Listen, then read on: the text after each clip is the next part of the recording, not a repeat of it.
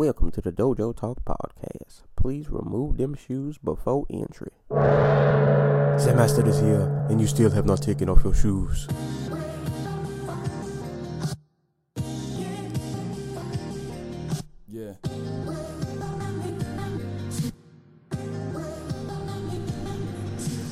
Living every day to define man's mission.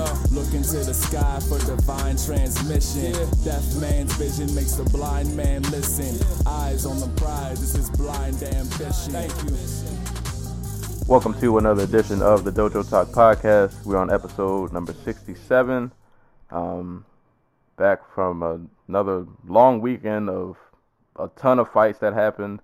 Um, unfortunately, we could not get the entire gang together. This has been the longest like running gag ever that all four of us can never be in the same spot somehow at one time.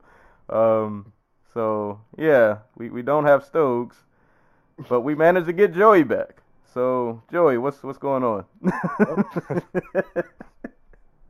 You know, when you introduce me like that, it sounds like I'm the scab fill-in replacement. Like I'm the short. I've just been trying to figure out. Like, I was so set. Like, we're, we're definitely gonna. All four of us. We're, we're all gonna be what if what if we're the same person?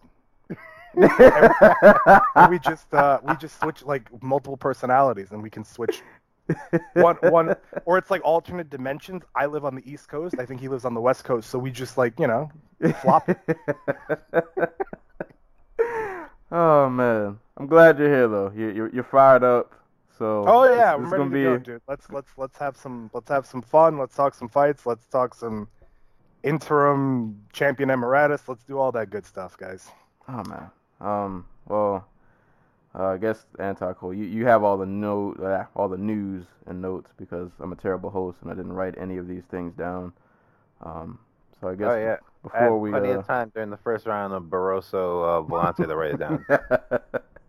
so before we start tearing apart these cards, yeah, I'll just uh just let the people know what's what's been going on this week and all, all the good happenings and all that good stuff. Right. So um, it's official. UFC 223 in Brooklyn. We're gonna have Khabib Nurmagomedov and Tony Ferguson face off for the interim lightweight title. Um, I think it's still interim as far as I'm I know. Um, and in the co-main event, we're gonna have Rose Namajunas and Joanna Jacek run it back. Um, should I just go blow through all this and we can just choose the bits we want to talk about?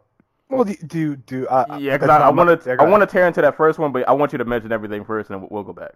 All right. We'll- we'll go back. um, UFC on Fox 28 has a headliner. It's going to be Josh Emmett and Jeremy Stephens. The card also picked up Ovince St. Preux versus Ilir Latifi after it had to be pushed back from, I believe, the Fox card that's coming up next week. Yes. Um, at UFC 20 uh, on Fox 29, we're going to have Justin Gaethje versus Dustin Poirier as the main event. Violence. Um, Curtis Millender, um, Bellator and LFA veteran, makes his UFC debut against Thiago Alves at UFC Fight Night 126 in Austin. Uh, Karolina Kowalkiewicz versus Felice Herrig is set for UFC 223. Um, Cris Cyborg versus Amanda Nunes is being targeted for a um, a UFC card in Brazil. I think it's the Memorial Day weekend card, if I'm not mistaken. So May that- May 9th. I had I think it said the article said May 9th. May 9th. I think it was UFC Rio 9, and the date was. Oh, okay, okay. There you go. Well, look, I'm I don't I don't read Portuguese. So. Memorial Day weekend would be awesome because that's my birthday weekend. So I would appreciate that. Do they still Hey. do pay per views on Memorial Day weekend? I think Yeah. they they've gone with the FS1 deals recently. I don't know. Uh, I don't remember. Oh, I know this is apparently the year of the super fight, so. But we'll get back to that later. Uh, um, Cynthia Calvillo tested positive for marijuana. She's facing a USADA violation. That's stupid, but it is what it is. I, I I thought they did away with that, but Uh, I haven't, I haven't seen anything. oh no, About I it. I think they raised the limit, which means she must have been really high. Freak Yeah. out video. Um, all right. Uh, Tenshin Nasukawa has his next fight uh, uh, scheduled. He's going to be fighting a ranked Lumpini fighter, um, Suakim Sitsorthor Tai. I'm not trying to pronounce that again. Uh, it's going to be full Thai rules, It's gonna be February 12th, and it's probably gonna be his toughest fight to date. Um, the man he's fighting is ranked, but he was actually a champion at the weight class they're gonna be fighting at. So that's gonna be awesome. And last but not least, Dana White in an interview with I believe the New York Post yesterday Oh, brought back uh, brought up that CM Punk has a deal left on his fight and that he's willing to give it to him. So it looks like CM Punk will fight again in this the year of our Lord 2018.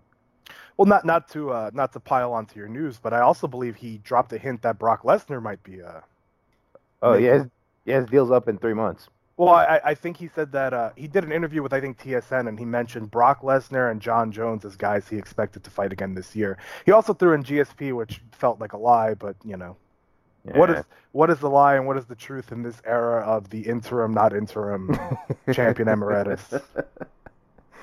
Oh, Lord. oh, quick, Nothing quick. makes sense. I'll say quick, quick note, uh, real quick. Didn't didn't we predict Jeremy Stephens and Josh Emmett? I'm pretty sure we predicted. that. Yes. I feel like we did. So, And you know, you know what? That's not a bad main event for a. They this Orlando card. They tried to do like five different fights, and this was the one that they got. And I think it's a fine main event. Um, they wanted to do, God, I, I don't remember all of them. I think they wanted to do Till Wonderboy. Then they wanted to do Emmett Ortega. Then they had a the uh, Branch Romero was also probably going to be a headliner. And then there was another fight, and they ultimately wound up with Stephens Emmett, which is pretty impressive for uh, Jeremy Stephens.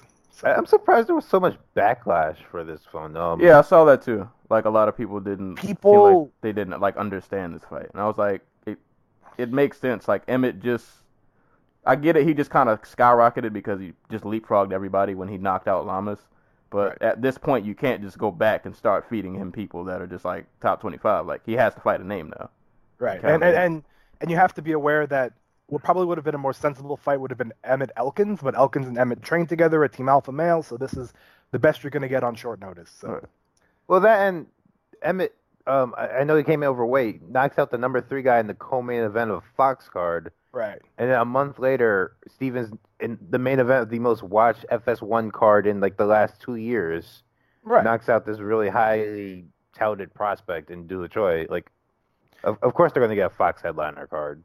yeah, and it's not like it's going to do a, a three million, bu- uh, three million, four million views, but you're just trying. At this point, it would be fair to suggest that the UFC is just trying to run out its Fox schedule because I think it's got something lined up with eight. Like I, I'm speculating here, but I think they've got something else lined up. I think that they're waiting for this AT and T thing to kind of settle, and then I think once that happens, they're going to be bailing. So I, I have an, a, a belief that they're just trying to run this schedule out, and and so we'll see. If they put a title fight on Fox, I'll change my mind. But right now, it just feels like everything is trending towards them potentially getting off of Fox. It, it actually it make that makes a lot of sense because I don't think we get we normally get Fox cards in late in February. No, I you know January, February, and then early April. So you're kind of you're, you're kind of running those out pretty quickly. So Yeah. you're only going to get about four or five tops. So yeah. Uh, also on that on that uh, Poirier, I, I just real quickly on Poirier Gaethje. I know some people were confused that Alvarez didn't get that fight. I'm 99% sure he does not want that fight. So Eddie seems comfortable, seemingly to just kind of wait it out. I think he's probably looking at a title. He wants to be the number one contender. Uh, so he's kind of hanging out in the weeds, I guess. And then you also have Condit Matt Brown, which is the fight that in 2012 I would have been crazy about. Right now, it's just I, I like I kind of feel sad because I have a feeling that Carlos Condit's gonna go face down. So, yeah. I, I can't be sad because I, I I kind of asked for this fight as a retirement fight for both. So, So what's your problem then? I know after this fight's over, I feel like I'm gonna regret asking for this, but I can't be a hypocrite. So I'm gonna have to sit. I'm gonna watch it, and I'm gonna pray for the best. And uh, I mean, it's kind of fitting that one of them goes into retirement like just on their back. I, I mean, it has to be the case. Yeah. I just wish it wasn't against these two. And Matt Brown, if he wins another fight, he might he could go from retirement to number one contender by the end of this year, which would be amazingly weird. Yeah. We'll, we'll see. Uh, th- I feel like they're both gonna empty out their remaining gas tank on each other, and that'll, that'll be it. I mean, at 170 though, like who who's who's gonna stop you? Like if Matt Brown beats Carlos Condit, it's Neil Magny. Like there's there's not a whole lot of depth there.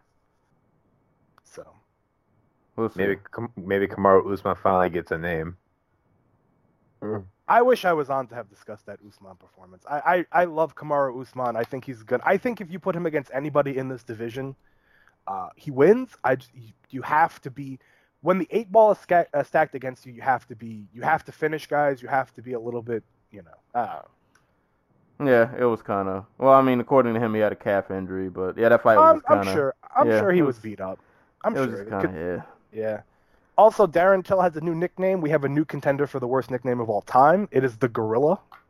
So he is What? Darren the Gorilla Till. Yes. I thought that that was. Uh, I I'd even- assume. What's doesn't even fit. Like, I don't. he he. Look, I didn't nickname the guy, But, um, where, where did this come from? and as the only half white guy here, I cannot defend the nickname. I just it's not a it's not fitting. Uh, but his his his Twitter thing is now he's now Darren the Gorilla Till. He says it's because he's bigger than everybody in the division. Yeah, nah, I'm not buying it, Till. Till, you you can do better than that. Go go back to the drawing board. You got you got to do better than that. I he saw claims. Go ahead. I, I saw a picture of him recently standing next to Jimmy Manuwa. It, the the man is a 180 205er. Oh my god, he's a big dude. Uh, big dude with long arms. We we Yeah. we see what being big and long can get you in MMA. Yeah. Gorilla.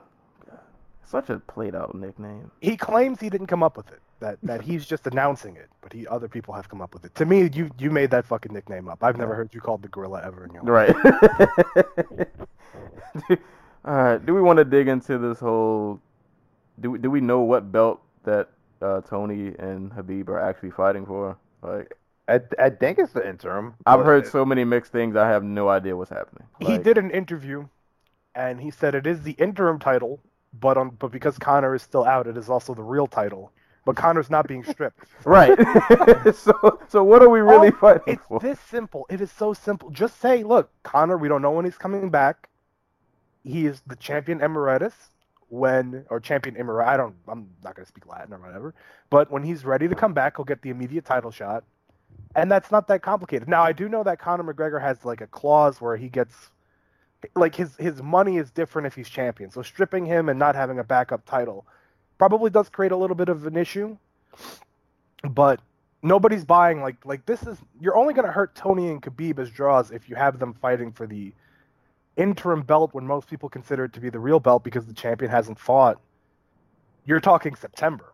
Like he's he's talking about coming back in September. That's not going to like there's no way. There's no way to pull that off. Right. He's not coming back in September. I don't think either. I don't think either. He, uh, uh, as far as I'm concerned, McGregor is retired, and he's just waiting around, waiting for like a GSP type fight. And you know what? Like if if that's what you want to do, that's that's fine. Like I'm not even against that at this point, but it's like you gotta come up off the belt. Like you can go run around and do whatever you want, but do it do it on your own time. And Right. the thing that I, the problem that I have is, if GSP said, "Hey, I'm going to come back in November," I would be pretty comfortable in believing that GSP will not do anything to prevent himself from being able to come back in November. Guessing, betting on Conor McGregor to not do something outlandish between January and November is absurdly like it's it's so risky because not not that he would ever get into any. I can't even say he would never get into any legal trouble because he was like in a bar fight the week he was going to deal with speeding tickets and like he's just you can't you can't predict this guy's behavior to believe he'll come back in November. So like, this is a guy who got interviewed because he was taking pictures with guns in Ireland. yeah, Like, he got interviewed by the cops and everything. Right. Like, the the dude is. I don't say he's spiraling, but it, it seems that his grip on his self control is um is loosening There is a lot. And There who is knows some how many more restraint. referees and commissioners he'll slap. Yeah, like I'm just, exactly. Like you just can't you can't predict you can't bet on what this if you told me Conor McGregor was going to fight at the end of the week I wouldn't be able to know what would happen between Sunday and Saturday. He's unpredictable in a, in a, in a way that makes you that makes it hard to count on him going forward, but you have to count on him going forward because he's the biggest money draw in basically all of combat sports. So it's like what do you do? I, I saw a, a a little interesting um conspiracy theory that uh, Dan, uh Dana's getting all into this like Zuffa boxing thing, or not, well, I don't even know what it would be called now. Would it be Zuffa boxing? It's Zuffa boxing. Yeah, believe. Zuffa Zuffa boxing, and that he's going to use Conor McGregor as a bargaining chip to get real, like to get actual boxers to join him by lining Conor up with big fights. Fuck, I if I was a boxer, that, that'd be interesting to me. I'm just waiting for this all to explode.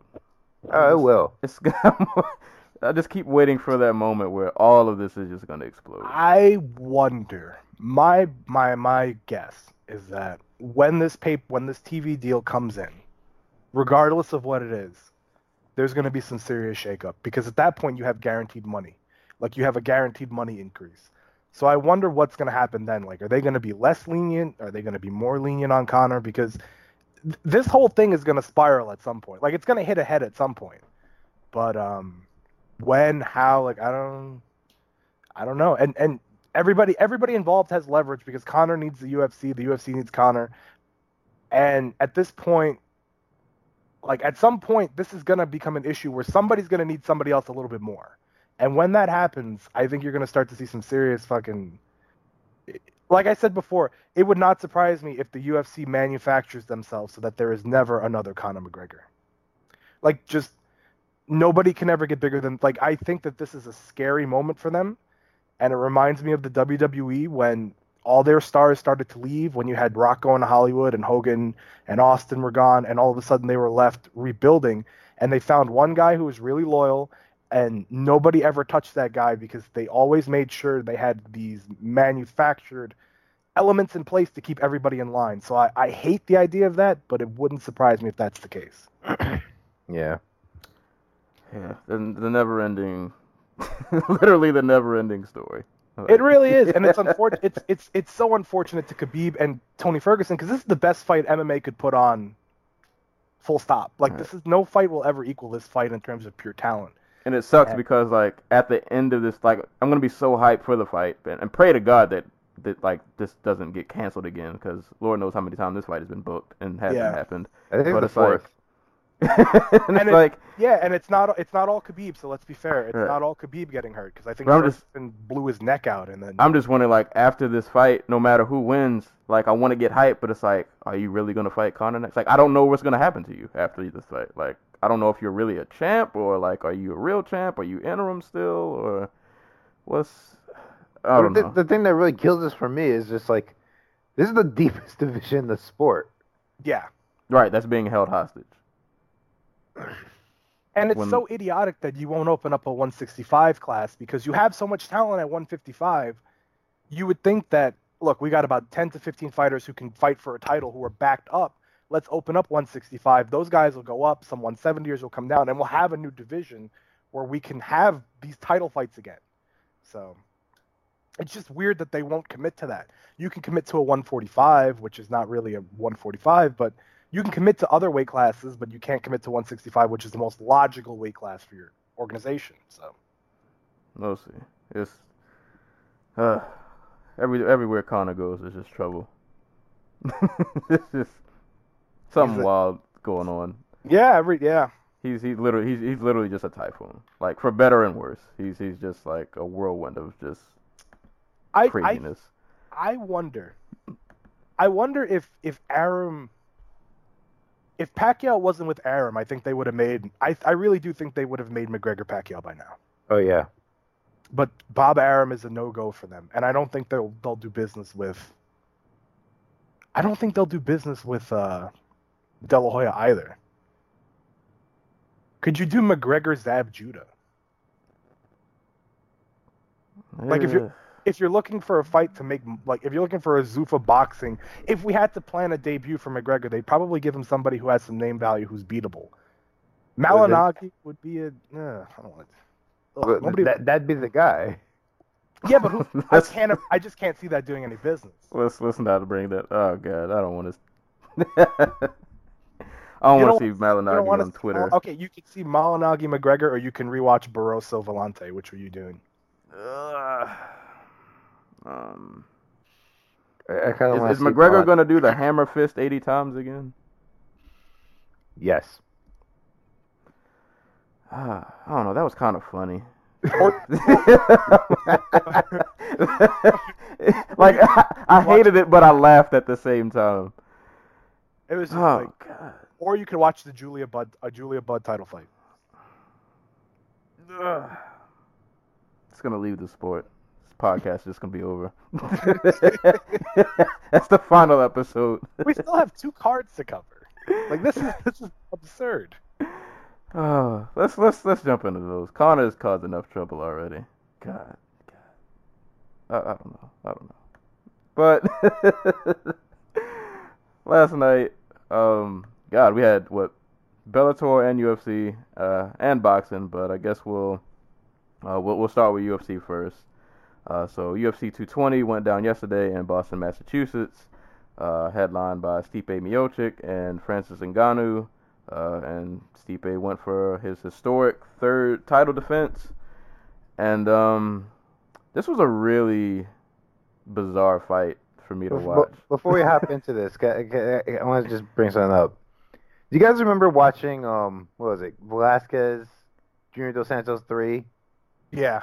Yeah, do, do you remember how you do you remember how you felt? Like, just, I felt just- terrible. it was I, I felt, yeah, that, yeah. I just But- I At, Hmm. at one point, it dawned on me. Oh yeah, this is hem- this is heavyweight MMA. Oh. I That's remember what, that's what this fight felt like to me. I don't know. You know what it was? I think JDS Cain three. I was just like, why aren't they stopping this? Like that was my main concern because yeah, th- like, this fight was just like after the third. Like I rewatched the fight this morning. After the third round, it was a whole lot of nothing. So it's like. It is totally heavyweight MMA, but JDS Cain, I was genuinely concerned for somebody's long. this fight didn't make me feel that bad, only because like I think I had more personal attachment to the JDS and Cain, because like JDS is probably like my favorite heavyweight ever. I So like that fight for me was just like, can we not? Can we just not do this? Can we stop, please? Can like, can somebody get this man out of here? I'm, I'm talking about just this being like a slap in the face reminder that oh yeah, elite Yeah. heavyweight MMA still kind of looks like this. Yeah, I yeah. watched I watched that fight this morning, and the first thought I had was, why couldn't he just? Why couldn't Cain just fucking stay healthy? Because Yeah. it's like in the he would have he would have gotten Ngannou out of there pretty quickly. Probably in the third round, he would have gotten Ngannou out of there, and he probably would have gotten Miocic out of there pretty quickly too, because he's just so like he's so good when he's healthy, and it just Yeah. never. We'll, we'll never see Cain Velasquez again. Granted, we can question. I think every fighter who wasn't in the testing era has to be questioned at some in some respects, but he was just such a freak animal. Like I, I, I watched that fight this morning and I was like, Stipe is the best heavyweight ever, but he's the best heavyweight ever with a caveat because the guy who probably should have been the best heavyweight ever just has no knees and no back. Oh, see, he posted a picture of himself at the Performance Institute. You look photoshopping that picture. Maybe because you haven't seen him so long. right. It's like Bigfoot walking outside. he was either photoshopped or there was a cane that we didn't see that was off to the left in the picture that was just like that was like holding him up. It could have been Glenn Jacobs. It could have been the actual. It could have been Kane himself. I, I hope he is better though, man. Like I, I really want to see this guy fight again. But he's so good. He's so good, and uh, Werdum also kind of looked better last night as well because he beat Cain, and you know it's like. I wonder. I think they're gonna do Werdum Stipe. We can talk about that, I guess, in the future. We could. They're gonna do that again. I wonder if Werdum has a shot. I don't want. I'll I'll get into. I'll save that for after this. I I don't care to see that fight again, to be honest. But well, I, I, it's gonna tie into something that I'm gonna try to tie it into. Something. I'm gonna try to actually do some thought processing tonight. But I, I- guess to go over this fight for anybody who didn't see it. So I mean, first round, uh, of course, both both fighters are fresh. So le- leather is being thrown. Um, Francis, I think he started off the fight with like a head kick, and then Yeah. he, he- yeah, he kind of stalked Stipe a bit. He was he was landing some good shots. Um, Stipe was going for takedowns, and Francis was kind of doing just Ngannou things where he's just absurdly strong. And I think he shrugged a few off, but towards I think like that last minute, he got taken down. Mhm. Um, and then yeah, like the, the first round was pretty awesome, and then it was around the second round where it was like, oh, kind of like you said, this is heavyweight MMA, where like, I mean, Stipe is a little tired. Francis is completely just like, I don't know if it was like adrenaline dump or if it was just him going for the kill in the first and he didn't get it and all his energy was gone. but yeah, he he was just completely just the health bar went down to zero after the first round, and at that point, the fight for me it got really weird to watch because I, I felt like, and I'm not even gonna do a round by round breakdown. Like it, it felt like after the first, I, almost felt like Stipe could have finished his fight anytime he wanted, but like for some reason he didn't. Like I think he was Clearly- tired. but uh, like it was like clearly he had more energy out of the two, and I, I was thinking for a second like, well maybe Ngannou had a uh, like adrenaline dump, and like he'll he'll take this round off because he's just probably really tired, and maybe he'll get like a second win in the third. Second win never happened. Like he had a moment I think in the third where, and I, I will give Ngannou credit to this. Like even when Ngannou is gassed, even his gas punches hurt. Like because he he rocked Stipe in the third with a right hand that still backed him up, and you could tell like Ngannou still had nothing left, but. Even I when he's gassed, he's still incredibly strong. I mean, in the fifth round, he's exhausted. and He throws a flying knee, so it's like Right. there's so much. There's really so much talent and potential in this guy for someone who, you know, you've heard it. You've heard it pretty much nonstop. Four years in the sport, so yeah. insane But- talent package.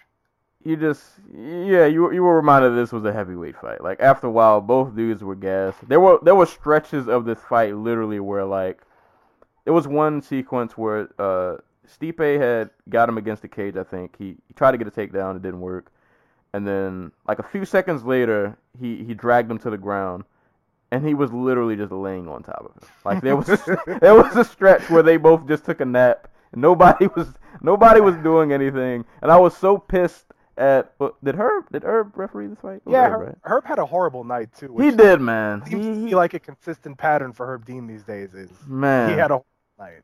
there were. I was like, "Where's the stand?" Like neither one of them. They're just like Stipe's literally just laying on him, making him carry weight. Francis is just completely gassed. He can't do anything. And Herb is know- looking at them like he wants to do something. Like Herb, just stand them up, Herb. They're not. Yeah, nobody's moving. It's gonna wind up back in that same spot anyways, probably. But at least give him a shot. Right. At the fifth round, you knew we were in we were in peak jiggly weight division when uh peak jiggly weight because they clinched against the fence and it was like they made a mutual agreement to just stay there. Like they made like just to make sure we don't get separated, I'm gonna switch every once in a while and then you'll take the fence and then I'll take the fence and then we'll just chill. right. So, and uh, it was like, I wonder, like, does Francis just punch that hard that it took that much out of Stipe? Because he was, yeah, I mean, Yeah. Stipe's eye was exploded after the because it's second round. crazy how gassed he was. Considered, I mean, he ate shots in the first, but that was like the only round where he ate like significant damage. And it's like, were the hits that hard that he was that tired for the rest of the fight? Because I just, I kept waiting for the moment where like he would drag Ngannou down, and I'm like, all right, maybe he'll just go for a rear naked choke. and Ngannou's not going to defend anything. He's just kind of sitting here. Go for a choke or just have one explosion. You probably can finish this fight. And it yeah, just, I mean, that's the difference I think between just to follow, just to punch your argument home. That's probably the difference between Cain and Stipe was that Velasquez probably would have finished him against the fence just about any time he was there. Stipe's a little bit, even against Mark Hunt, he was just very, he's very economical, almost to a fault. Yeah. And and then But in the uh, fourth round, he had like just finish the fight. Like at any It, I would say, at least in the Hunt fight, I felt like there were moments of like he was going for it, because like there, there was a moment where it was almost uncomfortable to watch, like how much yeah. he was. no, just, no, no, I don't, I don't disagree Yeah. with that. I don't disagree Yeah. with that idea. But like, But in this fight, it was just like no. it was weird. Th- this fight, and we'll get to it later. This fight and the Lima Rory fight were they were both kind of similar almost, and that just I don't know. There They was were- some bad fight IQ on display last night, in a, more than a few fights, I think, across Yeah. both brands. It So I- was it was weird. It was weird. But I mean, I, I- I guess all in all, um, I mean, Stipe at this point, I, I, I I'd feel comfortable in calling him. He's he's probably the heavyweight goat. Mhm. I mean, yeah, he, he got tagged a lot in the first. It was not the most eye pleasing fight after the first round, but dude, he, he stood in there with a titan. he, he he he he eached out. I can't say eached out. He he pretty much dominated the fight, even though it wasn't exciting to watch. But you know, he he survived the onslaught and just managed to win the rest of the fight. And then for Ngannou, you know, probably a pretty humbling loss, but you know, may, maybe a loss that was needed, bring you back down to earth, realize you still have things you need to work on, things you need to get better at. Um, yeah, I don't know, man. Steve, I, I I give Stipe props for surviving that first round because he, he did eat some hard shots. He ate an uppercut that I think probably would have killed a lot of other people. Um, and props to Ngannou too because they they both ate some heavy shots and. And and Ngannou, I think, at least showed that he does has a chin. He he can dish it and he can take it. So he, you know, he, he had some adversity. Unfortunately, he couldn't get through it. He just kind of gassed out. But St- Stipe is the man, though. Like, it, I know this wasn't the greatest performance, but just in the overall scope of things, like Stipe, Stipe is a he, he is an animal. Like this dude, his his his resume is is really really impressive, and that's what makes it frustrating that I just want to see Cain healthy because, uh, like, if he if he gets Cain on his resume, like that would just be insane. That that's really why I want to see how that fight would turn out. But yeah, all, all in all, Stipe is probably the heavyweight goat. Not the greatest performance, but he, he, he got the job done. So Uh, so the one thing during the fight that I that um because I was actually listening to it. I don't normally listen to the commentary, but R- uh, Rogan kept harping on the fact that Ngannou didn't know what like what to do when he was on his back. I'm gonna say I disagree. I, I just tired. You, could have said just about anything Rogan said last night, and I would have been like, you know, I don't agree either. Um, like Ngannou was like when he had energy, he was doing things to get up that are the, like he was going for underhooks. right. He he was turning his head, but after the second round, even tired, even tired, he was shrimping the way that you would probably want a guy to shrimp to get back up. He's just fucking tired, yeah, and it's it's like, you know, like it, it, this is the problem of what happens when you blast through opponents basically your entire career. that's why I've always been really high on Brian Ortega because I have seen Ortega go through bad moments. So I think that that's more in, that's more of an, uh, of an indictment in, indictment of your skills than if you KO everybody in the first round. So like when people were like, "Oh, well Ortega was losing," you hear it all the time with Brian Ortega that he's losing every round. He's I've seen him struggle and I've seen him adapt, and I think that that's very important. And I think that Ngannou is going to get better because he had to struggle, and in some cases he did adapt. I think the first round he came out, whatever the game plan was, he didn't execute it because after the first round there was panic in his corner like right away. So I don't know if he just got nervous because it's you know it's a big fight. It's his first ever main event pay per view. So I don't know what the game plan was, but he didn't do it. And then after that, it was like you got nothing left. I think the if because um, the very first, like he, uh, Mike said, the very first thing he did was throw that head kick. I think the game plan was to get Stipe to stand up straight.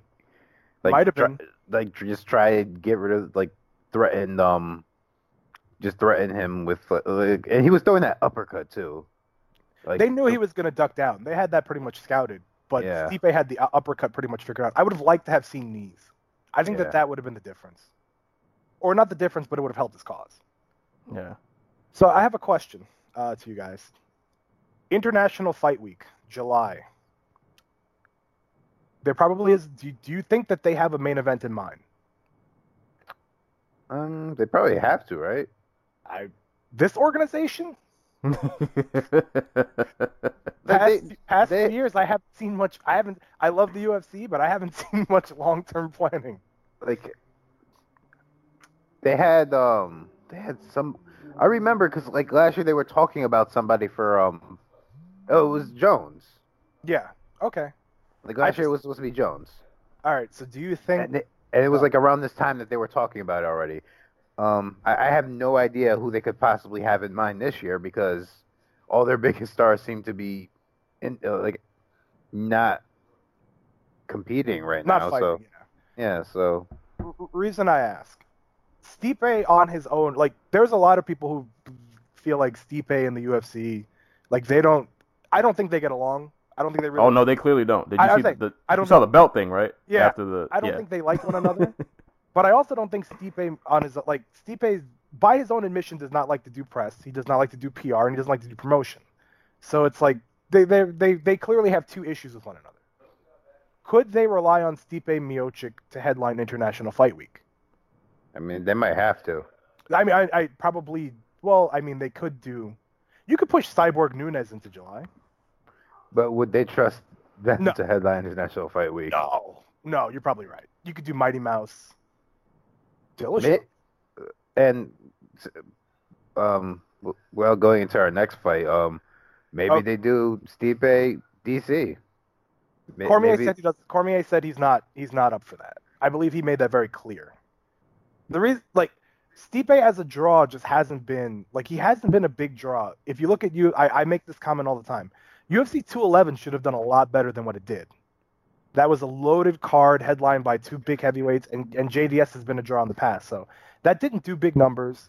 When he was in Cleveland, the Cleveland show had CM Punk, so it was like the the CM Punk show, and UFC 198 was in the big stadium. It had Shogun, Cyborg, Maya, Jacare, Vitor, like a bunch of big Brazilian names, and it did terribly. So I, I like he might be the only option to headline International Fight Week, but I don't know if they trust one another to do that. And so, like I, that's what I was going to ask. Like, do you think Cain, Stipe is big enough to headline International Fight Week?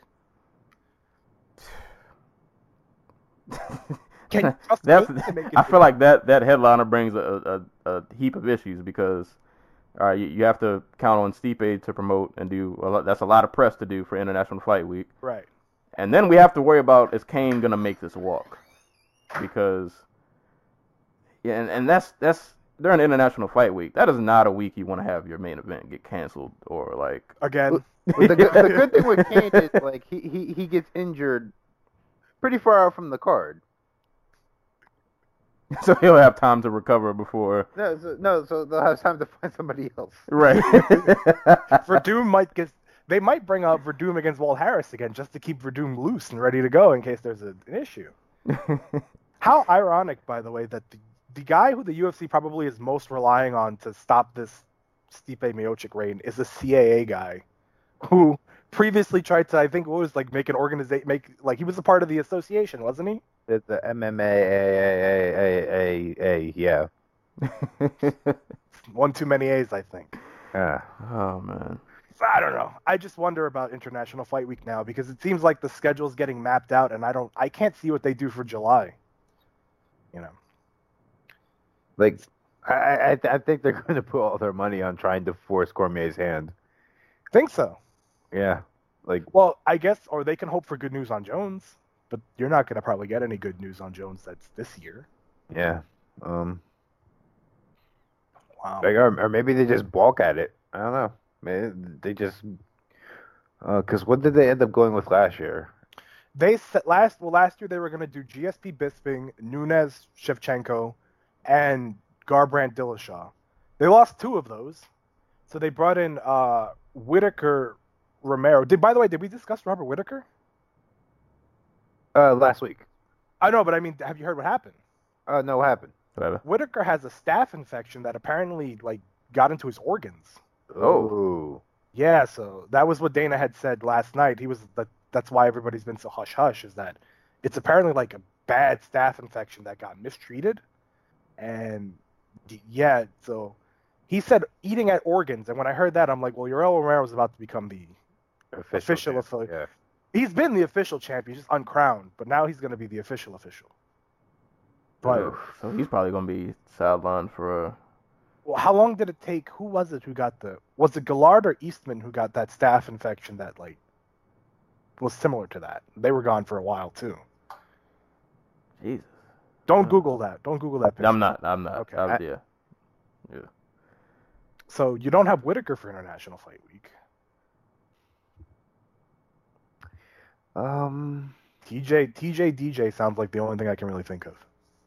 Yeah, it's probably that. Um. I feel like you Hey. can count on both of those dudes to. Maybe Oh, they yeah. just try to load it up with three title fights by people who just aren't draws. Like you, You, could go, do that. Um, who would it be? So it'd be like uh, you throw the the, the super fight, TJ DJ, I don't know, Nicco Montaño, and somebody else. And somebody else. Can't do Paige VanZant. Nah. You could do Paige Van if you don't care. you don't give a shit. womp womp. You could just try. You could try her out and just be like, "Yeah, she won her last fight. Were you watching?" right. They're just gonna show that switch kick highlight yeah, over just and over over again. and over again, and the back that broke her arm. Oh man. What about Well, What about Nate and Tyron? Nate Diaz. Can you suck it up to put him in there for International Fight Week? I, I, think it. I I think at this point they're just not doing it on principle. Probably. Um, no, they might do Tyron Till. It would be very, very, very, very, very, very fucked up. But also very, very, very UFC to do Colby Covington against Tyron Woodley on International Fight Week. Have they ever done an American versus an American as the headline for Fight Week? International Fight Week. Um, as the headliner, Oh man. Yeah. since they started it, I would say no. Because they The had sound bites that's gonna get. Sonnen Silva. I can't wait till Covington drops the N bomb. Because you know he said My first thought was my first thought was he'll bring out like Din Thomas and be like, "This is my black friend," so that he can't, anything he says can't offend anybody. But you know what? Like, I don't like Colby Covington, but I guess if you're gonna go with an international fight week thing that has a little bit of like, if you're looking for somebody that's gonna get some heat, he could probably get you some heat. yeah, he'll get you some heat. It might not be good, good heat, Good, but it'll, yeah, it might it'll not be, be the heat heat. you want. Well, you can It'll do be heat nonetheless. RDA Woodley. That's not gonna draw, but that's a headliner. That's that's a qualified headliner, I think. True, true. We'll see. We'll see. UFC has their, their, their schedule work cut out for them. I mean, so far to their credit, so far if you remove those, if you remove the Fox event that's upcoming, they've done a pretty decent job loading up the schedule pretty well. Like these are these are good fights that we're getting, but uh, it's gonna get interesting in, in June, July. What's the headliner be Jacare Romero too. I'm fine with Yoel Romero headlining anything. So you could you could you you could do Romero Cormier, and I'll be like, I'm I'm in. Let's do it. See, that would be a good one. Romero, anybody is give me Romero anyone. I've never been so disappointed yet so happy. When they pulled Whittaker out, I was like, ah. And then there was like, well, Romero's in, and I was like, great. It's it's time. It's time for it's God's will for Yoel Romero to be every champion. Let him the go. power of this, the power of the stool. The stool, the stool power is coming. Do you think Romero could throw Ngannou? Ooh. I've seen him do that. I don't know how big that dude was in the GIF where he fucking ankle picks that guy. Oof. Um, maybe back in the day. Yeah, I don't, I don't know about Are now. you trying to tell me that 40 year old Yoel Romero cannot suplex a, a man of. I He would. do I, it. I'm, I'm, I'm trying to tell you that 50 year old Yoel Romero. 'cause he is Right. definitely not. oh, bored. yeah. There's, I forgot. That's first off, that's very rude. I don't know. Oh, Any man. uh, Trying to tell me Yoel Romero and Dan Henderson are like the same age. I would believe it. They cannot be of two completely. Di- they're not even like the same species. if you watch them athletically, they don't even look like they're in the same. They could not be from the same planet. Romero is in, he's one of those evolved uh, humans. They're they're unclassified, but they walk among us. There are a few of them. He's one of them. He's like an X Man? Right. he literally is like an X Man. Oh man. All right. Any uh any, any final thoughts on this? Someone needs to on give this? Francis Ngannou a fucking treadmill. Yeah, I was I was I was gonna say, and actually, shout out to my friend Jay. He just texted me asking me, do, do I think Stipe is the the goat or not? I'll, I'll say just just final thoughts. I, I guess for Ngannou, uh, I'm I'm pretty sure he'll be back to a title fight. I, I feel like he'll be back soon. Um, but yeah, probably definitely need to work on that cardio. Get get, get some uh have some better technique instead of just relying on brute strength because that's it's only gonna get you but so far. And I mean, to be honest, his brute strength will probably work against like 98% of that division. But when you fight dudes like a Stipe, like you're gonna need just a, a bit more. Um, but I, I'm pretty sure we'll we'll see him again back in a, a, a title fight, like not too long from now. I'm I'm pretty sure.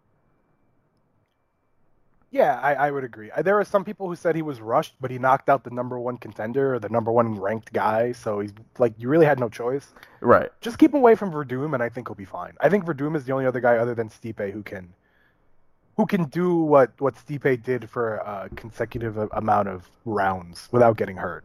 And even Werdum is a little sketchy because he like I saw Tybura rob, wobble him a few times. So Right.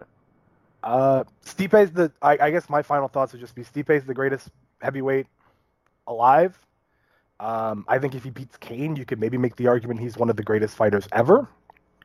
And other than that, Ngannou, I don't even know if I don't even know if a treadmill would help. Like I don't know if a man that big, just a guy that big having a cardio issue is not surprising. I, it should almost be expected. I, I don't know what would help. Uh, like I like to see him cross train a little bit more, work on your wrestling a little bit more, and just you know this this experience alone, I suppose, will help him. Yeah. Well, Uh, I, I, I I'm- say this because it's seeing all the footage that I have of him. I, I haven't watched a lot of the embedded stuff. Mhm. I've never seen him run. he just picks things up and puts them down. And, and- and- and a lot of heavyweights do that. They, they literally talk about we don't run. Like they do no road work whatsoever. Yeah, I'm saying Ngannou, Ngannou with cardio would be frightening. Like even just a little bit more. Like no, it- I'm not, not- saying he can't get better. I just don't know how. Like, like a guy that size, I just assume that. Even Yeah, in the like- NFL, you have a 40 second period between plays. Right to yeah. Yeah. He, he's not gonna be a, a Cain or a Stipe, but if, if he can just improve on that just a little bit, like if he can get his cardio to last him a solid three rounds, he won't need five. He'll kill you in three. Well, Like, it- you'll die way before then. He's also all gained like ten pounds since he got to the UFC. Yeah, and it's it's mostly it's not like he's fat. It's mostly just like he's, he's Yeah, really just- heavy. Yeah. So Well, he's eating. Well, Well, he's eating now. Like it wasn't. He wasn't living a glamorous life prior to the UFC. So I would assume that with Yeah. weight training and strength and conditioning. Yeah. We'll see though. He'll be back. But Stipe, great, great job at making history. Third, third title defense as a heavyweight. Um, yeah, dude, dude, he's it's a bad boy. It's a bad boy. also Dewey Ah. Cooper, you should know better. Ah, yeah, I would agree with you. Clap. uh, Dewey Cooper was in his corner, uh, Ngannou's corner, and instead of you know helping, trying to shake him loose, you know, get get the joints moving and everything like that, they just put towels on him. Put towels on him and yelled at him. Yeah, Like I didn't. Right. I didn't see a lot of technical. ad- Well, I mean, of course, it's in another language, but it just seemed like a lot of yelling. yeah, they probably just like just, just go hit him. Just go hit him. What fight was it? What fight was it recently where that was like the basis of the advice? Ah, I feel like I complained about that one. It was just like, why don't you just go out there, like, just go knock him out? And it's like, I can't remember. I cannot remember. oh god, I, I think it was uh, Emil Meek and Kamaru Usman where they were like, why aren't you just hitting him? Like we fucking take him down all the time. What do you want me to do? Oh man, corner, corner, corner advice in 2018. We need you guys to do better. It's not Reagan Penn bad, but it's getting. there. Oh man. Uh, on to this uh, co-main event. Uh, Daniel Cormier, Volkan Oezdemir for the light heavyweight title. Um, I was really just interested to see how this fight was gonna play out. I, I, I was rooting for Volkan, kind of trolling, but just because I just want I just want to see chaos. but I mean, to to Volkan's credit, he, he had a pretty decent first round. Um, he, he came out, he started really fast. He was kind of throwing leather. He he caught Cormier with a few good shots. Um, but kind of feel like well, not not to the extent of um the main event. But I, I feel like there was a point towards like the end of the first where like I mean he wasn't like completely gassed, but I felt like he just kind of slowed down just a little bit. And then yeah, by by the end, by like that last minute, maybe even a little more, like Cormier just started to turn it up. And I mean, props to Volkan for surviving because what he he ate some combinations. He got rocked a few times.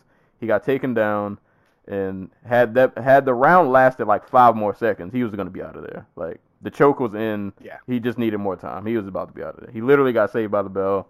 And then second round, DC does what DC does. Like if he takes you down, you're you're probably just done. And yeah, I mean, Volkan had a had, had a good performance. I, I I would say like all things considered, you you're fighting pretty much outside of Jon Jones, like the best light heavyweight that probably ever walked the planet. I mean, you, you made it somewhat competitive for at, least a small amount of time before you kind of got ragdolled around. But I mean, DC gonna DC man. Like th- this dude, I poke fun at him sometimes. I don't think he's really good at trash talk. I find his trash talk to be cringy sometimes. But like, he he literally is like outside of Jon Jones, he is like the best light heavyweight that ever walked this earth. Like I, I don't think it's a question, in, in my opinion. And he, I feel like people still just give him flack just because he's DC, but it's like, dude, he he runs through everybody, and this is. Oezdemir was just another victim. Like he was, he was literally he was just another victim. Like he, he just, you know, D, DC gonna DC. I, I don't really have a too much analysis other than just D, DC's just he's a beast, man. The, the dude is a he's a, he's a stud. Um, I just realized they could do DC Gustafsson too for International Fight Week. That's what I'm waiting for. I, I hope they do do that. If if Gus is healthy, It, that that's such a big if. yeah. With that, that with that guy, and, and I think his back is shot. Like that guy, I don't know. So what you're telling me is light heavyweight is already dead. We just don't know it yet. Ed, Michael, do you want to do you want to do you want to follow up on uh, on that point, or, or just you want to give your thoughts first? Because I think I got a rant inside of me.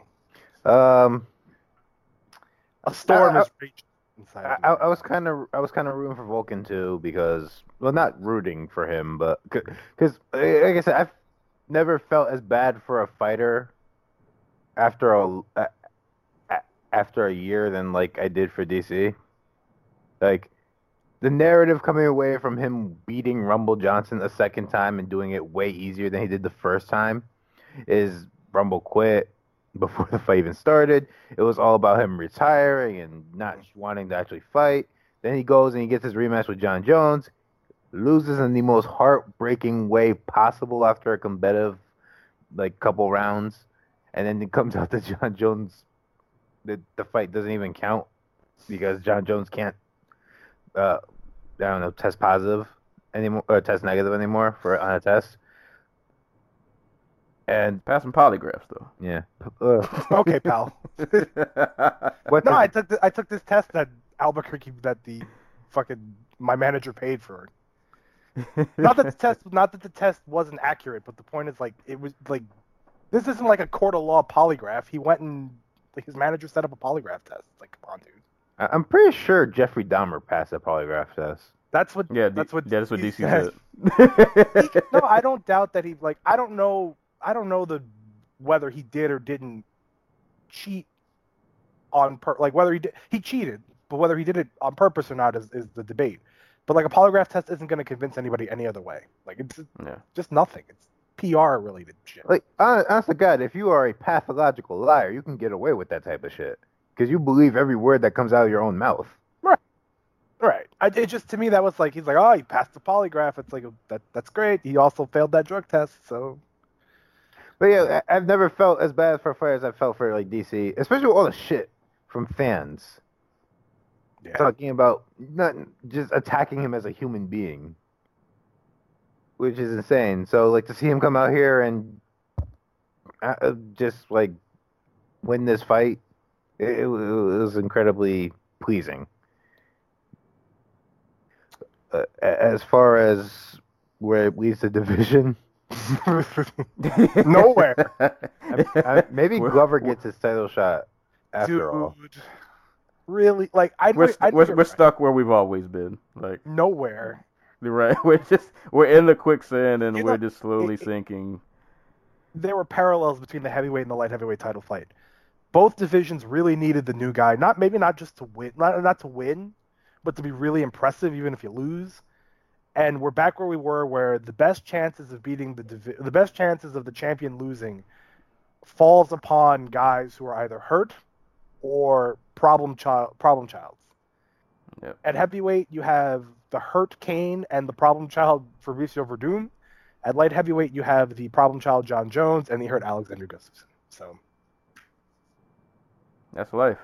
I guess that's life. In, that's life in the heavyweight and light heavyweight for like the last like five years. Like See, but I was hoping for Volkan to make a competitive performance where we'd probably want to see a rematch because I think that Dominick Reyes has potential to.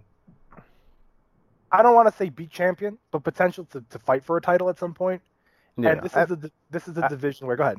I, I will say Dominick Reyes will be champion because by the time he's champion, Gustafsson will be all the way broken and DC will be retired. it'll just be him and Jan Blachowicz in a best of three thousand series. But I mean, like, I don't want to see him rush like and Curtis so, somehow Shogun will still be fighting. On one leg. oh, by then, like, they'll probably we'll probably be allowed to. You'll probably be allowed to fight with like cybernetic limbs. So no, but like, if I can, not to take over, but just like, what do people want from DC at this point? As- people people just hate DC. Because he's a I'm dad. Like, he's Right. Like, he's a corny. Like he's corny as fuck, but like I kind of love that about him. But I mean, like, it started when he came into the UFC, because the they set him up with Roy Nelson, and he was booed versus Roy Nelson. They set him up with Frank Mir, and I think California, and it was not like he was the overwhelming favorite either. It's only gotten like, I, what do you want from this guy? Somebody was like, he's not a class act, and I'm like, dude's crying after every fight. Like he's genuinely, he's just an, a weird emotional kind of guy. I don't know what else you'd want from him. Like, what else do you want from a guy who beats everybody he fights? Tries his best to hype up fights. You know, we talk about how nobody sells fights. He's trying. He's not great at it, but he's really trying hard. He- He's he- great at it when it comes to Jones. I thought he did a pretty decent job with Gustafsson as well. The problem was Gustafsson didn't want to talk, so you can't like you can't right. you can't hype him. It's not fun when you're just picking on the kid who doesn't want to. Right, like you, you, you could talk about how Gustafsson got his opportunities and lost, but if he's like, yeah, that's true, then like, what do you? I just don't know what people want from him as a person. As an athlete, is he always the most aesthetically pleasing? No, but he's finished just about everybody he's ever fought, except for Gustafsson at, at light heavyweight. Gustafsson's the guy who, Gustafsson and Jones. If you remove Jones from the equation, it's just Gustafsson. So what do you want from him? Like, he- he's a good representative for the sport. He's he's knowledgeable. Um, I guess I guess that's the kind of thing I don't get either. It's like uh, I used to poke fun at him just because yeah, I agree. Like I felt like he was a bit corny, but like that's just kind of where my like a poking fun stopped. guy. Yeah, like he he's like he reminds me of like your uncle who still tries to like crack jokes with the young kids, but like, like he he- he's kind of lost it in that department. But like he's still a good guy. Like for me, it's just like I make fun of him because I I think his trash talk 'cause it's kind of eh. it. But like take that aside, if you look at like him just as a fighter, I don't understand what you can hate. Like he's literally he's dominated everybody, Right. not named Jon Jones. But even as a person, like he's not a guy who's he's not in trouble with the law. Right, don't he's have- a regular dude. Yeah, like he- he- okay, so he tucks his, his shirt into his sweatpants. That doesn't make him Right. What do you want from the guy? Like, I said like he's like your old uncle. yeah, like, like, I, I just but I like I think the hate for DC is so unfairly yeah, it, slanted. it is. And it was is. like so many people got off on seeing him cry after losing to Jon Jones. By the way, every human being on the face of the planet who would lose to Jon Jones in that fashion after two years of buildup would cry. Doesn't matter who you are.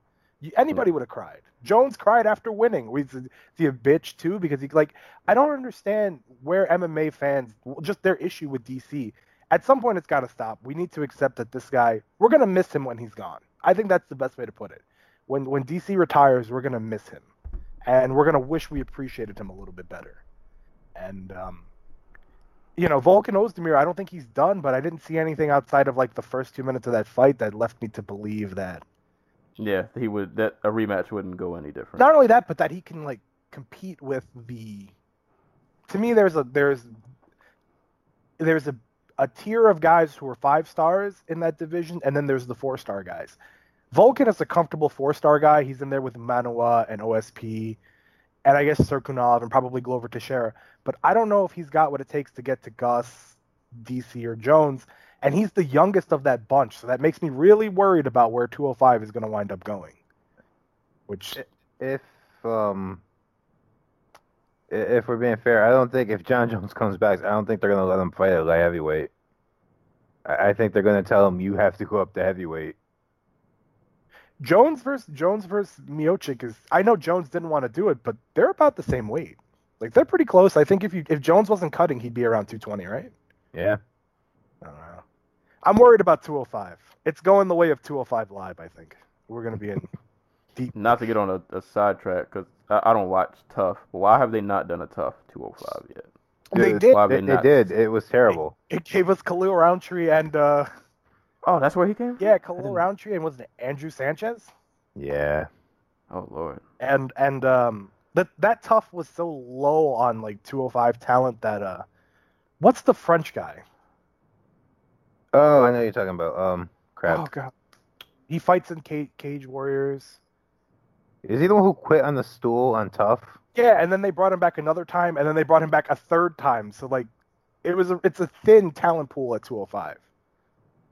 And they're And it sucks because it's yeah. It, I, I can't even be mad at the UFC because it's across like every yeah, organization. Like 205 in general is just like in shambles. and this is why I truly think they need to be at like the NFL Combine, and just right. yeah. And uh, are you a fullback? You're probably not going to make the NFL. Okay, well we'll pay for you to go train. Like Right. start recruiting some guys because these divisions are getting very thin and very quickly at the top. 185 is having a bit of a renaissance. It's having a bit of a rejuvenation period, but still. That's why I'm waiting for Weidman to go up to 205. Oh my God, Weidman, Romero, Rockhold. Why are you wait like Rockhold and Romero? Okay, you're fighting for a title. Weidman, you're probably not going to get another shot. So just go up. Yeah, just go up. Who else? Had I mean, you'll you'll end up fighting for another title in like two fights. yeah. Like, And instead of having Just- to fight a very, very, very good middleweight, you will fight a decent 205er. right, who you'll probably run through. You mean to tell me Weidman can't take Glover down for three rounds? Of course he could. Like it just doesn't make sense. Uh, So real, Yeah, real talk. Um, since, since Jon Jones is suspended, and we, we don't know what what's the deal with Gus, who has the better light heavyweight division, Bellator or the UFC? I don't even know if you could say Bellator because all their light heavyweights are heavyweights now. True. Well, they still have right? Phil Davis. they? UFC, I will never get out of here. Get out of here with Phil Davis. You know what? I'll. Are you telling me Phil Davis couldn't beat Jimmy Manuwa I or think- Ovince St. Preux? Uh, OSP, I don't, dude. OSP versus Phil Davis would be a really frustrating fight to watch. I, It would be like two guys. Like you ever see a football game where there's a fumble and both teams kind of knock it around to one another, and somebody eventually has to fall on it. right. That would that fight. It would be three rounds of like, well, you you, you want to win? Uh, I would say the UFC, by the smallest of margins, has a better division, and the only reason I'll say they do is because when I, at least in the UFC, and it might only be one or two people, literally only one or two, one or two young guys like a Reyes, or I'll, I'll even kind of throw Tyson Pedro in there just because I'm kind of scratching for names. Just some young guys who are even showing an ounce of promise. I don't think Bellator has any like young guys like that. Like once you get past what Bader, Mo, Rampage, uh, my my man, uh, uh, guy who's the guy who was champ who lost to Tito. Oh no, he did he beat he Tito? Yeah, beat Tito, oh, McGeary. Yeah, McGeary- McGeary. Gary's and kinda- He's kind of fell off the earth. He he's been a, a terrible slump. Vass- Vassell's pretty inconsistent. Like they don't have. There's no next crop. There's no new guy. There's no. There's nothing there. Like you get past like that top six, and it's just wasteland. Like it, it just drops off. And I mean the UFC's kind of the same, but there are these two like small blips where it's like, all right, he he might turn into somebody. And I don't think Bellator has that at all. Like after that top six, it's just who who is this? Do they even have a Wikipedia page? Uh, who is it- the uh, it's probably Jared Trice, who is uh who is literally a doughboy. Kareem Adilov? Adilov, oh, um, Kadarov's cousin, yeah. Yeah, he's in, like, I. You know what? The UFC is really getting into Russia. I wonder if that's where 205 is going to get their stock from. I mean, I'm looking at the uh, the Fight Matrix like 205 rankings. They're all Russian, Ukrainian, Yeah. European, like Adilov, and then there was that other dude who fought Barroso last time, on the same card as Adilov, who had a pretty decent performance. I like 205 might be the it might be what heavyweight was for boxing from 2006 to like 2014, where it really is just all Eastern European big clunky guys. that's gonna be terrible. Sorry, Dominick Reyes, you better protect him and, and build him. right. Reyes, the future. We're we're really all depending on you. Like, Yeah, no pressure, dude. You just gotta be Yeah, no You pressure. just gotta save this division. We know we know DC's not going. to He he only got but so much time left. We we He's can't talking about count on Jones. this year too. Yeah. So this Oh, year, so we're we're we're steps away from OSP. Yeah. OSP Ilir Latifi is the number one contender fight. No Yes. pressure, Reyes, but we need you to save the division. I would not like be mad whole if, if division. Latifi. Be, it would be a joke. Like people would be upset about it, but like Latifi seems like the sort of guy you can root for. He's a nice guy.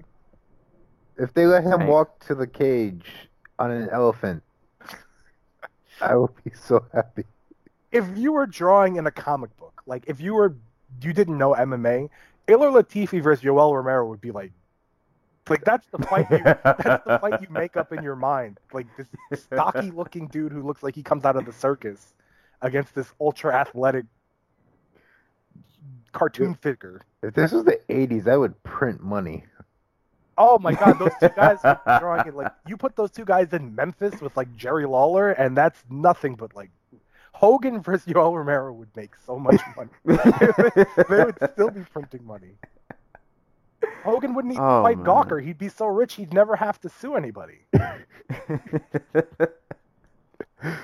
oh god. I'm trying to think Jeez. of two of. I I think Adolov is probably because I think we can agree that Cirkunov's hype is kaput. So probably Kareem Adolov.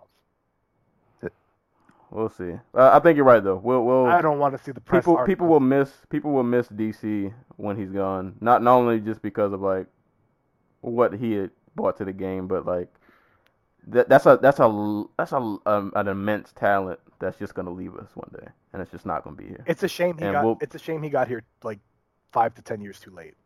Right. And when he leaves, we'll be stuck watching just Shogun probably fight for a title somehow. Like that that'll probably be a thing. Poor Shogun. Shogun is still Shogun is still the best counter puncher in the light heavyweight. It's just a shame about everything else. Yeah. oh god. Yeah. Oh, I, I. Let's go to the next fight. I can't talk about 205 anymore. It's gonna start getting really depressing. There's not much left to talk about. Right. Well, no, I mean there was Burgos. Burgos Kattar was an amazingly good fight. I Very. meant It was. Oh, oh, Yeah, I oh, mean- yeah, I meant what- what 205, yeah. 205? That- Well, I'm not going to be on next. Well, there's no OSP. Latifi got moved. Yeah. Oh, Yeah. man. Sam Alvey might But- be a top ten light heavyweight. now we definitely have to move on. I'm just- I'm like creating a list in my head of guys who can go up. I think there are guys at 170 who could go up and, and be competitive at 205. oh man, that's a scary thought. Darren Till, if you really want to prove your worth, go save 205. Go be the gorilla. uh, is Calvin's last name Kattar? I don't know how to. I thought Kattar. it was Oh, I thought it was Cater until they started calling him Kattar. Yeah, I've heard. Yeah, I heard everybody butcher the name, and I don't know who to trust. Um, I'm go- I'm gonna say Kattar. I apologize if I'm wrong, but Just call Calvin him Calvin Kattar. KO because that's what he uh that's what he did. Yeah, this this was an awesome fight. Calvin Kattar, Shane Burgos. Um, Calvin just he, this was just a, a nice fight where two dudes just stood in the pocket, and it wasn't like a wild like slugfest. Like they stood in the pocket and traded, but it wasn't you know like just flailing arms or anything. Like Calvin was working that jab like crazy, throwing combinations. Um, I felt like Burgos like the whole fight, like he was there, but I felt like he was always like one step behind, kind of, sort of. Like his volume wasn't as much as I thought it would be, and it just felt like he was always lagging just a little bit behind. And then, but yeah, they, they both traded really good shots. It, it was a really good fight, literally all the way until that last sequence, which, um, Jesus Christ, um, that finish was was um. Perfect uppercut. Yeah. Oh my God. So I I think it started with like, didn't it start with a right hand first? I think because he tagged him with something first before that uppercut. landed. Right hand behind the ear got him all loopy. Yeah. He right hand. He like stumbled him, and then like he stepped back, and Burgos just kind of stumbled forward and just walked into a, an uppercut that just would have killed anybody. And He was still and he was still kind of like there too, which was crazy. Right. He ate the uppercut. He he's still trying to like. I felt like yeah, like he, he was like half conscious. Like I kind of know what's going on, but I'm like in survival mode. And then he just proceeds to eat a, a barrage of punches after that, and like his head is turned around. And yeah, I, I I'm not gonna complain about the stoppage only because like I felt like his head bounced when he hit the ground. Mhm. Like yeah, so. But that, that finishing sequence was beautiful. But this was a really, really, really good competitive fight. Two two dudes who really just stood, traded, both had their moments, but I just think Kattar worked the jab more, was a bit more active with output, and this this uh, uppercuts just seemed to be money. and yeah, man. But th- this this was the fight like outside of the the main and the co-main. Like this is a fight you definitely should watch if you didn't get a chance to check it out. Uh, this is the most painful loss since I saw Tim Elliott um, beat the ever living crap out Luis Luis Gaudinot. I, I, I, like all the Tiger Schulmann dudes, I'm always gonna root for them. Uh, historic bias, whatever. Um, it- it's a prime example why you just don't walk into somebody's jab like repeatedly, over and over and over again. because because what right hand is like right hands and hooks is it's a little different. Uh, power shots uh, they tend people can throw themselves out of balance. They can have trouble falling up with a jab. Like they they learn so much and they put themselves in position to land with so much power. Like it, it, that, that was basically the story of the fight for me. Like Burgos just walking into Kattar's jab over and over and over again showing like very little regard and really kind of just not being able to like do anything to stop it. Do the only fights at one speed and and fights in one direction that's moving forward. So yeah. Yep. Well- punches and bunches. Pre- Pretty much. Yeah, like if you, it's like with a guy with a heavy lead leg. If they're gonna give it to you, take it. Kattar just took the fact that Burgos is a guy who he's gonna march forward. His chin is gonna be out. He's gonna give you to create offense for himself. And Kattar was like, "I'll just jab you and get out of the way, jab and get out of the way." And he was putting combinations together.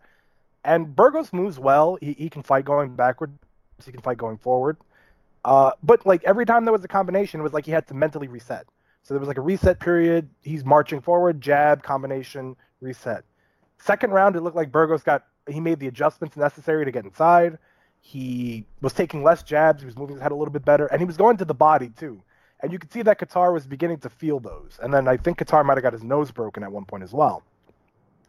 Third round is basically it was it it, it started quickly, so I didn't rewatch. I haven't rewatched the fight, so I don't know if there was a major exchange before that. But it just kind of felt like they came out and and Kattar landed the jab and then the overhand to the back of the head, then the uppercut, and then I know some people didn't like the stoppage, but dude was stumbling around after he got up. Yeah. So yeah, I thought it was a fine stoppage. This fight, um, this fight is kind of one of those reasons why why MMA is is in a weird spot. Shane Burgos has everything you'd want a guy to have to be a star. He's exciting. He he looks different. He's kind of a weird looking guy. His fight style is different. You can really get behind him. I don't know if it's the nebulous, the the the youth of MMA that makes it like this, but like Burgos is a guy who you'd really want to see. You, if you had to pick a guy to win, it would be Burgos. If you were a booker, but once the bell rings and once the fight starts, it's like once that that's like out of the MMA is a consistent like coin toss. So when you hear people talk about building new stars, this was the fight to kind of build a star. This was the fight against a guy Burgos should have beaten Kattar, the same way that uh, Paige VanZant should have beaten Jessica Rose Clark, the same way that you'd hope Doo Ho Choi could beat Jeremy Stephens. And MMA to make new stars is kind of in a process where across both brands, you know, across Bellator and the UFC, where the prospect gets a fight and it's like, oh, okay, well, now we have to start over again. And everybody beats everybody. There's no like real undefeated. So it's hard to create momentum behind a guy. And I think we're gonna I'll, I'll talk a little bit more about this with Font Almeida. Hmm. But it's like this fight was frustrating and also an amazing fight to watch. And you're happy for Calvin Kattar to get this win in Boston, but it's like missed opportunity almost. Like you you look back at it and you're just kind of like, there goes another prospect. So it was a bittersweet win for me. yeah. This uh, the, the the the dynamics of just what the UFC is trying to do and like when you look at boxing, there are guys hired by Top Rank to make sure that the guy Shakur Stevenson fights next has certain tools to test him, Right. but is not like in never a million years would he be an actual threat. And that's not what McMahon and Sean Shelby are looking at when they make these fights. Uh, like, I, I'm sure they came into this fight hoping that Burgos would win. Um,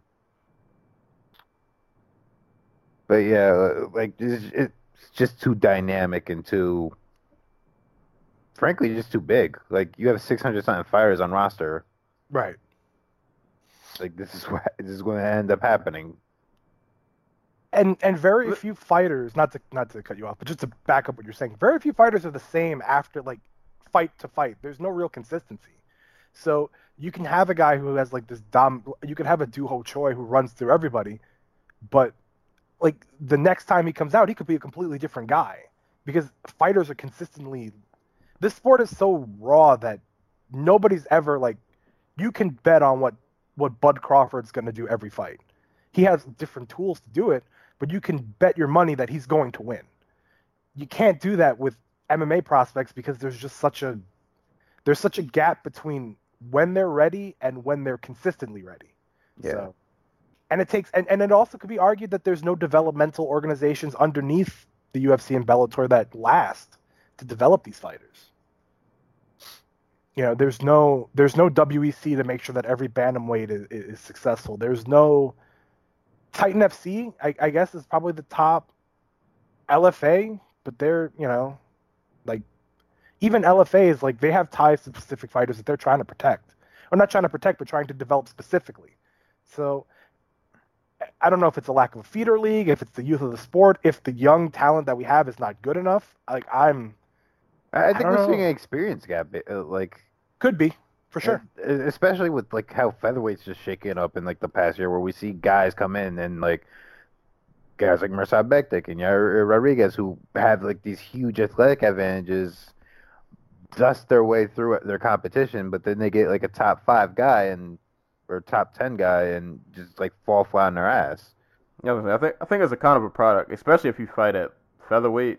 It's just a product of like how deep these divisions are. Like once you make it to like the elite, like even if it's not in the UFC, like even in in Bellator, like maybe you were the man in your 45 circuit, you know, maybe in your state, your neighboring states.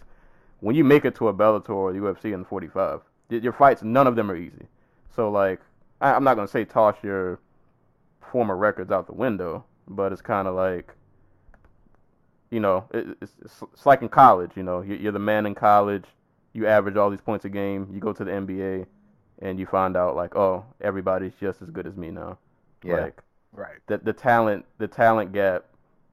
You know, you- you're the little fish again. Like you're not the big guy anymore. And yeah, you run into a dude like Yeah, like like Kattar, Totally. like like As- it, there's a difference between fighting a guy who works in a steel mill nine to five and gets in a training session every three times a week versus a guy who's training like at ATT.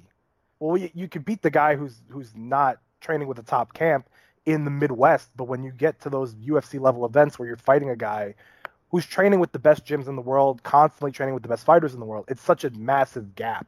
So you're right.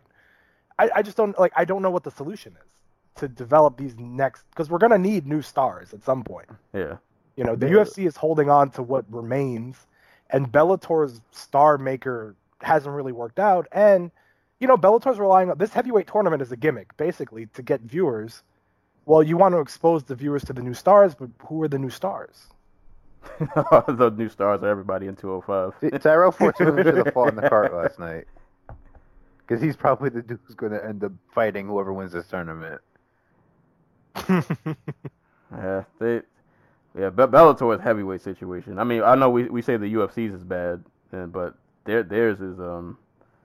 It's Ooh. it's still only the second worst division, What's number one? middleweight. No. Yeah, I would. Oh yeah, yeah. Out literally outside of like two people, there's nobody. It's just, That it's just the champion. But I I think going forward, especially with the UFC, Bellator is going to be still doing the thing where they sign guys zero and zero off the wrestling mat. But with the UFC, I think we're going to get to a point where you have to show up in the UFC ready to rock. Like it, it just is no other way. Yeah. Especially like I said, in, in these, especially like, I feel like in the lower weight classes, like, and and if you're in like maybe middleweight, 205, you, you can kind of I feel like get away with like, you you can come into the big leagues and you, you might still be okay with your skill set because like we said at 205, like you, you got some decent guys, but there aren't a lot of eye poppers out there. So you, you can kind of just get by on maybe like your natural talent and what you've been doing so far. But Right. man, featherweight, bantamweight, lightweight, like it, it just it's not gonna cut it anymore. Yeah, and those Like- are like assembly line divisions. If you lose, it's like next. Like right. like there you're- so many yeah. great featherweights and lightweights and bantamweights that you almost can't. You're like I, like I discussed. We were talking before. You you can't if you're a prospect in those divisions, you just can't lose. And like, ca- case in point, I guess, uh, before we go to the next fight, 'cause I think we mentioned this about like Jason Knight. Like, this was a guy who was on a, a pretty good streak, had a good win going, runs into uh, uh, God, why am I trying to blank? Ricardo Lamas. runs into yeah, runs into Lamas, and like, yeah, I mean, What- Yair, what happened Yair him, man? Rodriguez. We haven't even heard of Yair Rodriguez since he lost to Frankie right after Frankie, And yeah, it's just a weird division where, again, it's why I really like Brian Ortega because you, you saw him struggle, so you knew he was going to be. At some point, you're going to struggle to the point where you lose, but you can understand that he was comfortable in losing situations.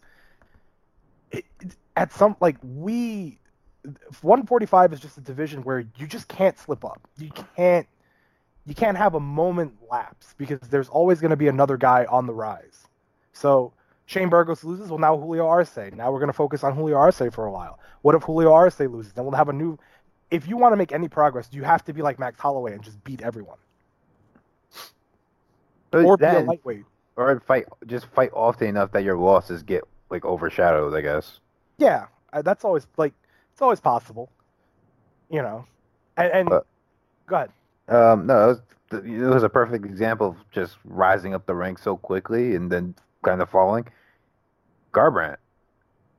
I was going to mention that, like, uh, in the main point about star development, like, he's another one. And if you want to go back further, T.J. Dillashaw is another one. Yeah, because like everybody, everybody loved T.J. T.J. was the man, and then he lost, and it was like, well, he can't be any good anymore. well, even beyond that, just like from a developmental standpoint, Right. like these guys got these guys rose, rose up the division so quickly. Yeah. like they they ended up uh, like the problems we saw with Dillashaw versus Cruz were evident in like his previous fights. Yeah. and, and the same thing with like Garbrandt versus Garbrandt. DJ. Almeida. Almeida's the same. We're going to talk about him later, but Almeida's the same thing. Everybody knew he was hittable. It was just like, well, he just runs through everybody, even though he gets hit, so it's not a problem. Eventually, it becomes a problem. Yeah, and and these are holes that, and if this was boxing, would be hidden for ve- like way longer than they were here. Right. And 10 ounce gloves, you know, three three minute rounds, you can kind of protect those. Yeah, If you're hittable in MMA, it's not. It's almost like a fundamental fatal flaw. yeah. right, literally. Yeah, quite literally. Um, I guess moving on because we're not gonna spend much time on this next fight at all. Uh, Gian Villante, Francimar Barroso. Pass. Um, Um, yeah, this, this this fight in essence, uh, Gian Villante walked forward, Barroso walked backwards. Villante threw punches, Barroso. One punch, um, an overhand. he he may have rocked him maybe once or twice, and Barroso just continued to walk backwards, and that happened for three rounds, and somehow ended up being a split decision. What the fuck was that? Somebody gave Francimar a 29-28 score somehow, and he spent the entire fight backpedaling. Um, don't know how that happened. I happened. mean, But- maybe he fell asleep too. right. maybe maybe he got into Cynthia Calvillo's stash, and he needs to use out a test as well. Something happened, but that that was that fight. Yeah. Um, no no need no need to elaborate. It does nothing for rankings. No no storyline comes from that fight. That's. But uh, whatever. Be- but props Be to sure to tune in next time Francimar Barroso is on a main card. Right. Brazil. Brazil had a rough night. Ah, God, this next fight. Oh man, this um, this hurt. Not gonna lie, this hurt me. this hurt me a little bit. Rob, Rob Font, Thomas Almeida, and anybody who knows me, I I I've been hyping Almeida since I saw him in Legacy. Like I, I was convinced, like this guy is gonna be a problem when he comes in the UFC, and he was for a little bit. Um, he, you know, he had his his his his moment of loss. You know, he lost to Cody, but no no shame in that. Cody went on to become champ, so you know it is what it is. Um, but man, um, I, he's still young, and I'm probably just gonna keep saying that every time he loses to make myself feel better. But I'm I'm getting worried because I feel like the flaws that I noticed before, kind of like you guys mentioned earlier, like they're still there and they don't seem to have been like worked on much. Like Almeida, for better or worse, he's an all violence guy. Like you know what you're gonna get in an Almeida fight. Like somebody's dying, but sometimes lately it's been him, and he's just he's so hittable. And not to take away from Font, um, because I, don't want to make it seem like like Almeida just gave the fight away. Like no, Font, like he punched this man, and it, like that right hand he landed, that the first one that stumbled him, like I didn't know how Almeida was still walking, like how he got up after that. Like he fell in slow motion. I thought he was done. I thought he was over. But yeah, like Almeida's just so I don't know. I don't I don't get it. I don't He he can he can throw with the best of them, but like his head is just always there to be hit. And against a guy like Font, who's a pretty good boxer, who has good hands, like you, you just don't want to be so hittable. And I mean, like Almeida had moments where he he would kind of like slip or move his head off center every now and again, but like still he just uh I don't know. I don't know. This this this one hurt. But yeah, the, this one like the Kattar fight, the ending sequence was just vicious. Like dude eats a head kick and then proceeds to just get pummeled on the ground and it's just like uh, have we seen is, this really the best of Almeida? Like maybe is, this the best he's gonna get? Like he'll, he'll give us some entertaining fights. He'll he'll win a few. You know, he, he might have a stretch. He'll maybe put together two fight one streak, maybe even three. But like eventually, he's just. I almost feel like I'm having flashbacks of like when Erick Silva first came. like, like a guy who comes on the scene and you see the talent, but then you also see the flaws and it just doesn't seem well. I can't say the same for Silva. Silva started the fight different. It just somehow he has weird Silva fights, but that's another story. But like Almeida, just I don't know. Like maybe maybe this is the ceiling. Like maybe this is just the kind of guy he's gonna be, and he'll give us a few great wins, and then he'll have a fight like this. Well, he'll just he'll just drop one. He'll just yeah. I don't know. I don't know. I'm hurt. That's that's all all I know. so I don't know why it took this long, but he fought, uh, like to, to to parse this out, but he fights a lot like um his teammate the Bronx. Oh. Yeah, like they they are really stiff with like the the striking stance. And uh, uh they kind of stand straight up and they're kind of just there to be hit. Like he gets away with it because he's obviously a better puncher and stri- uh, kicker, and a little bit more fluid. Well, a lot more fluid because I like the Bronx is like one of the least fluid strikers I think at well when he was at featherweight at featherweight, but um yeah, like he, he I I don't it, he doesn't know it seems like he doesn't know what distance is until he gets hit and sometimes it's just too late, like what was against Garbrandt, or sometimes it just sometimes it just gives the other guy the opportunity to get his distance on him, and that's what happened here. So, like, I don't know how to fix Almeida unless you start basically from the ground up, and it might be too late at this point. There is a saying in football, and that's that slow feet don't eat. That means that if you're if you're hold on, if you're slow, like you just you're not gonna make it. Almeida starts too slow, and he gets hit, and then when he gets hit, he decides he wants to be a counter striker. And when he decides he wants to be a counter striker, his chin is not good enough to consistently counter strike when you're hurting and inviting somebody in because you want to get your offense going. I don't know. I like. I think that's a fundamental flaw, a fatal flaw that he, I don't think can be fixed. He's so talented, but every time he loses, it's because he starts slow, he gets hit, and then he's like, okay, well now I'm going to counter strike. Well, you if you have the defensive ability to do that, that's great. If you have the chin to hold up using that, that's great. I don't see it with him, and I don't think the Erick Silva comparison is, is ultimately fair because it's going to be the one people are going to go with because I- think Almeida's better now than Silva ever was, you know. But at this point, I'm I want to compare him to Joe Duffy in the sense of being a fighter who should be better than he is, but every time he gets a step up, he gets knocked back down. And like Duffy, I don't think Almeida's beaten a guy who remains in the UFC. So, are you just a guy who eats up on the lower levels, the dredges of the division, and then when it comes time to get elevated, you just can't do it? I thought he gave a good effort against Jimmy Rivera, but it was just such a gap in not just in talent, but in game plan and in performance and in implementing said game plan and in adjustments. I wonder if he's just a brawler who's going to live in the 130. Brad Pickett, like, is he going to be a Brad Pickett? Which there's nothing wrong with that, but it would be disappointing to think that a guy his age with his talent would just be kind of like a guy who you rely on to have exciting fights and to turn people into title contenders.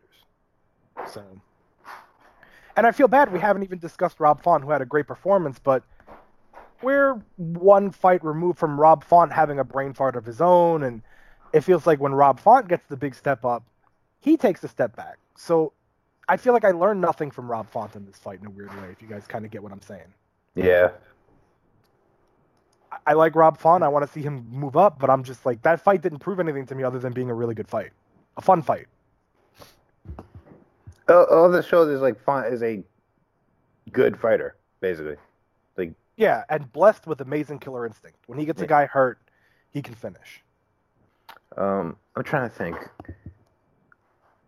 Um, I'm trying to think of all the times Almeida was like off uh, aggressive in the fight. Um, There was a moment where he had Font, I think, kind of stunned, and he pressed forward, and then I don't remember if Font clinched him or. And by the way, Rob Font, when you have a guy hurt, please do not clinch them. yeah. Yeah, didn't he like slam? He went for like takedowns Yeah, I'm like, and you- yeah. Like I said, there was some there was some bad IQ. I felt some bad decision making. Yeah. But I like Rob Font. I want to like him more. I just I, I don't I don't know because I don't know what Thomas Almeida is. So it's like, what did I learn? Mm, you're you're a good fighter. Yeah. He needs that Kelleher challenge. Yeah. He, He needs- he, Yeah.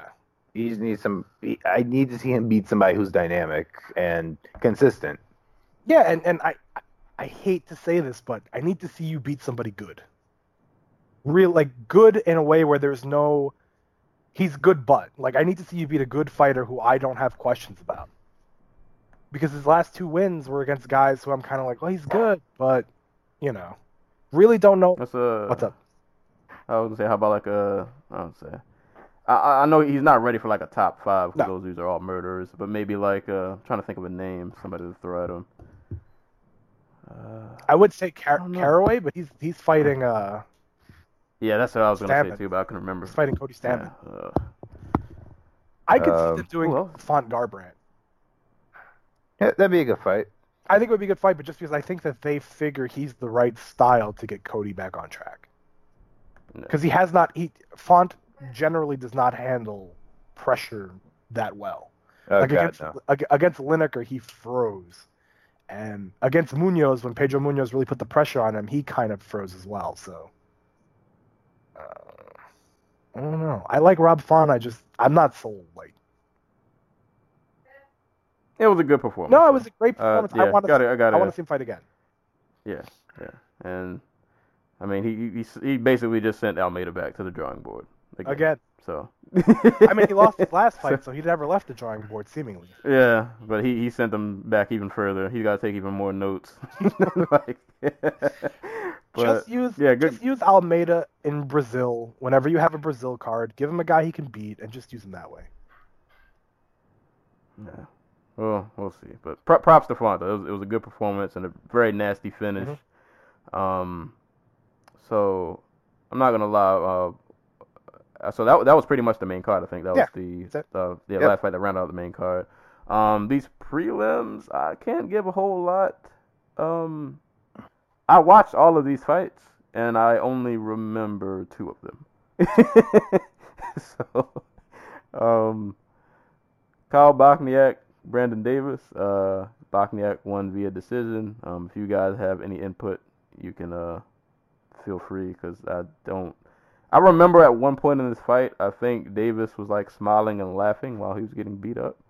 Um, Cut the damn cage. Was Davis from- Davis? was was Davis from um Mississippi? uh no no no like was he on the fight? Yeah, he was on the? Tuesday Night Contenders. Okay, yeah, because I knew I like when I saw his face, he looked like kind of familiar. Um, but yeah, I just remember like him smiling and laughing at one point, and Bochniak was like just piecing him up. But I don't remember much else of how this fight went. Cut the cage off, Brandon Davis. Learn learn how to learn how to cut the cage off. If a guy's only going one direction, learn how to stop him from going that one direction. Don't don't complain. Don't don't get pissed about it. Like don't get mad that he's not engaging with you in the pocket. Learn how to cut the cage off. Learn how to fight like a Lineker. Uh, I like Brandon Davis. I think he's got a bright future, but I was not I was not thrilled with this fight. I thought it was I thought Bochniak was mostly throwing these like Cruz esque ineffective kind of leap in, throw a combination that lands on the shoulders and then get out. Uh, frustrated with, with Davis the way he fought. It's great and you're enjoying yourself, but it's like at some point you need to step on the gas real quick because you're you're losing and you need to make up ground. And other than that, it was just kind of like a. meh. Boston was happy. That was it. Boston did good tonight. But- Yeah, Except for the Wolves. Boston did really good tonight. we got to talk about that. At some like I don't know what like man whatever. Don't get pissed at these. See, I didn't hear a lot of the boos only Oh. because I was watching like three things at the same No, time. no, so, like no, my volumes woos. were all. Woos, woos, woos. Oh, the woos. Oh, thank God I didn't. when did that, those- start? Like I remember it happening in two like 2014, and then it disappeared, and now it's like reemerged. It came back last year, and I can't remember what card, but it pissed me off the entire night. When was the last time But UFC yeah. went to Philly? Because that's what I remember hearing it. Those and the bird calls. 2000. Lord. Did they come back to Philly in 2016? I don't remember. Either way, let's retire them. Yeah, let's not do that. It's incredible. There are other ways to express your. The thing is, it's not even like booing. Like there's there's there was uh during Ortiz and Pantoja, there was like a great exchange going on, and everybody's wooing for no reason. It's like you goose. yeah. Uh, the, so that, that that fight was just yeah. I, I didn't catch it, but I guess you know good good one for Bochniak. He won by decision. Um, this next fight I did watch. Uh, Abdul Razak Alhassan and Sabah. Uh, Homa- how you say his last name? Omasi. Homasi. Yeah. Um, this was a rematch. I can't remember from what card, but the first fight ended in controversial fashion because it was stopped too early. Um, so they ran it back. Um, there was no controversy in this finish. Or actually, you know what? Let me before I before I get to that. Just a little bit. How do we feel about that stand up Garbage. that happened? You know, I wasn't actually bothered by it. I wasn't either. Like I, I thought that they were kind of stalled out, and and at the same time, I felt like I know that Cruz tried to paint like, well, this the stand up led to the finish, which kind of did, but I also felt like the finish was inevitable. Like, yeah, like you know, I don't know. I mean, and, and then I guess just a quick synopsis of the fight, like, because the first fight was just them two guns blazing, and then like this fight was a, a bit more contained, at least for like they had spurts of violence, and then obviously the finish happened. But yeah, like when Homasi got the takedown, there, there was a little stretch where he wasn't like, I mean, I, I guess I can see both sides because he he he had, I, I guess you could say, like a pretty good position, and but like he wasn't. Like there wasn't a whole lot going on. Like maybe the ref could have gave them a few more seconds, but yeah, to be honest, I wasn't mad at stand up either. Like he It, wasn't. it wasn't really- a it wasn't a good stand up. I don't want anybody thinking we don't think that we thought it was a good stand up. It was bad, but I don't think it was like Yeah, it just changed. he he could have gave him a little bit more time, but I'm not gonna say like this stand up changed the entire out course of the fight. Like if he wouldn't have, I don't know. It it is what it is. It the, the stand up happened, and um, not too long after the stand up, uh, uppercut heard around the world. um, yeah. Just to Esther Lin, who caught, who has like the best photo of um. Yo, after- she is the photography goat. yeah. yeah. Just- she, I didn't actually didn't see the picture, but she yeah she catches just, Just Al, her timing and Al how she catches Hassan pictures. is- standing over Homasi. What was that about? Just frame. But what was that about? Like I don't know if you saw it, but after the uh after he finished him, he like stood there for like ten seconds just shouting at him. Like what was that? Uh, it was very weird. Maybe he was mad about his dance. I, I don't know. Maybe they had Maybe he felt some kind of way because of you know they had to run it back. I don't I, know. I mean, maybe, I, maybe. I, I could understand that, but it was just like really weird. It was it was like Garbrandt Dillashaw, except if, yeah, it was real if personal. Garbrandt Like- was, was separated from Earth. Yeah. yeah, I don't know. Maybe maybe there was some mouthing off that we didn't we were not. yeah, there might have been some behind the Maybe scenes. maybe yeah. Homasi ran off with his girl and just disappeared like he did at that Bellator show. Yeah. Mm. Uh, real quick, Wait. if I can go back, I, I hate to circle back, but Hamasi Al Hassan, the conversation reminded me of the finish for Font Almeida. Herb Dean, what are you doing? Like Herb Dean's in the proper position. Almeida's out, and Font is hammering him at least two or three times after he's done, finished. Like, get in there. Get in there and, and, and, and separate that. Break that up because it's over, and we all know it's over. Yeah. I feel like he, he's either been too early or too late, and I, I don't like that. You know, no credit to him for the finish on on uh, Burgos, but like, I, I hate to see guys take unnecessary punishment, and it feels like Herb Dean's either too early on these finishes or just letting these guys get Josh Rosenthal mauled. So Yeah. But props to Hassan. Um, I guess people will probably be talking about this stand up. Just try to run it back a third time. oh my God, no one. not like- This is about Homasi. yeah, I don't know. I just I, I didn't feel any like this. I don't know. I, don't know. Ace, I, I get I get why people were mad at the stand up, but I, I just I, I guess if he was like a bit more active, I I, I don't I don't it's it's hard. I, I don't know. anti cool. What do you think about uh, Alhassan's uh, upside? Um. This you is tend To it. be, you tend to be. oh, well, fuck. this is it. I don't- like, you tend to be a good judge of promise and potential. So you. Um, like everything Alhassan throws is going to land hard. It's going to he's going to do this a whole bunch more. Like he's going to have a career as like an action middle of the road guy, but like he's also 32. Yeah. I, I don't see it. I I don't know where his defensive wrestling game is at because that's probably lost in his last fight, right? Where he got taken down by um Oh my God. Uh, Akhmedov. Yeah. Yeah, um, and like his boxing game's not very deep. Like the setup for um the that uppercut that he landed here was basically him throwing the overhand over and over and over again. Um, so I, I, odds are he'll he will get more crafty. He will get more sophisticated, but I, I don't see him being a guy who like cracks in the top fifteen unless he gets the right matchup and just like Dexter do and puts him on ice. I, uh, there are probably a couple guys he could do that to, who sneak their way into like the bottom of the top fifteen. Okay. I think that that's fair. I just I, I you tend to have a good idea of where a guy's probably going to cap off at. For me, I'm still pretty like confused as to what he might be. I don't know how you train with team takedown and have no takedown defense, I but that that there anymore. I don't know him by himself. him and the he is the him and the Jib. Rocholts are working out together, I guess. I mean, maybe that's why Uh, they're they're just both so slow that they can't take him down. I just I don't like I I I want to like this guy more because 170 could probably use a few more guys like him. But it's also hard to like I, I I don't know what his upside is. I can't see a plateau point for him, or maybe we're at the plateau point.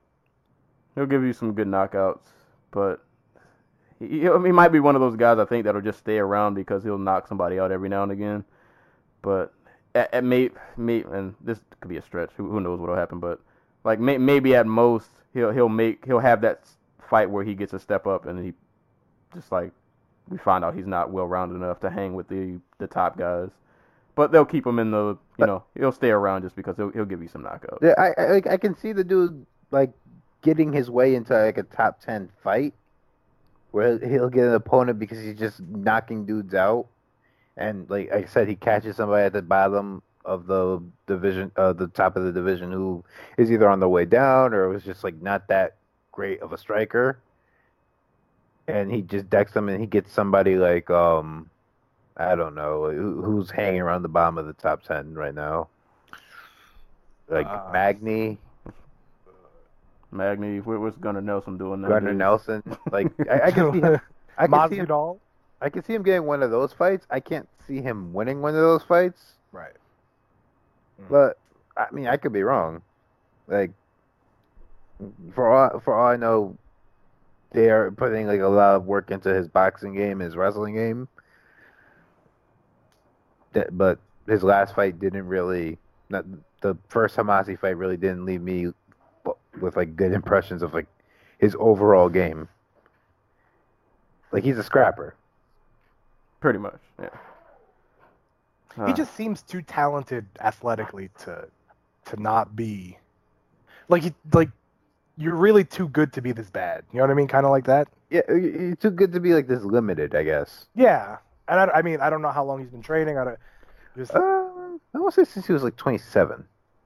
it's? Like, He's he's, he's a he's a former judo guy from um like he was an Olympic judoka if I remember right. So like 2013, yeah. He's only five years in, so Yeah, he's he's still got time to get better. And who knows, maybe between now and whatever next couple fights, I don't know. Maybe he'll switch camps. I mean, at 170s, 170s getting a little up there in, in years. You know, the Anacle has has documented and detailed the division's. I don't want to say erosion, but the, the division's age. So that and just like everybody had to fight Robbie Lawler and just fell apart afterwards. So yeah, right, including Robbie Lawler. yeah,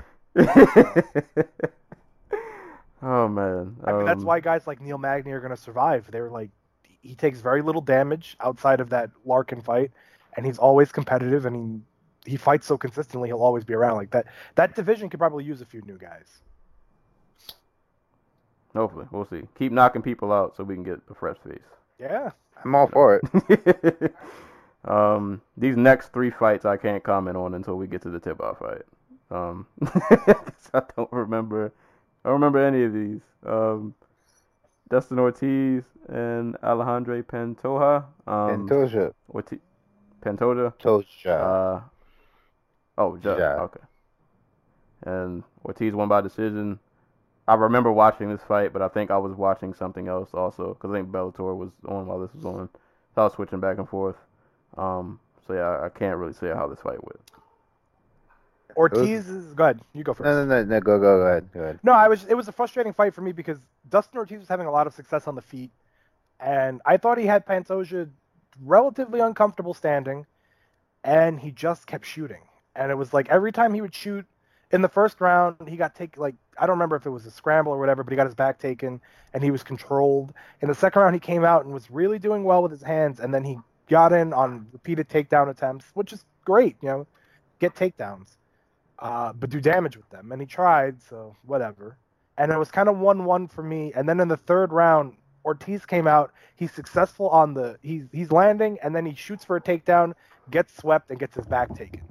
From getting his back taken, Pantoja controls the round for about two minutes, and then Ortiz hit a switch, uh, got on top, and really did some good damage to take the fight. It was just a frustrating performance because Dustin Ortiz, I think, has a lot of skill. I think he's limited in. I, I don't know if he's just one of those guys who's so rigid to the game plan that he can't change. But it's like I never see the adaptability I need to see in any of his fights to feel like he can make it further than he is. Yeah, right. And Pantoja, I mean, I don't even know what to say about him long term. He's young. This division really could have used him winning, but uh, c'est la vie. Brazil had a rough night. Um, if I'm not mistaken, I think Pantoja's been fighting for like longer than Ortiz. I, he, I thought he was in his like mid 30s. He's actually like 27. Yeah. Oh, because he's been fighting since 2007. Jesus. So how old was he? Jesus. How old was he when he started fighting? I 14. 17, Christ. 16. Yeah, because Dustin Ortiz started in 2010. We're gonna do the math right now. 2007, right? Yeah, so that's like 17. yeah, he's like 17. Um.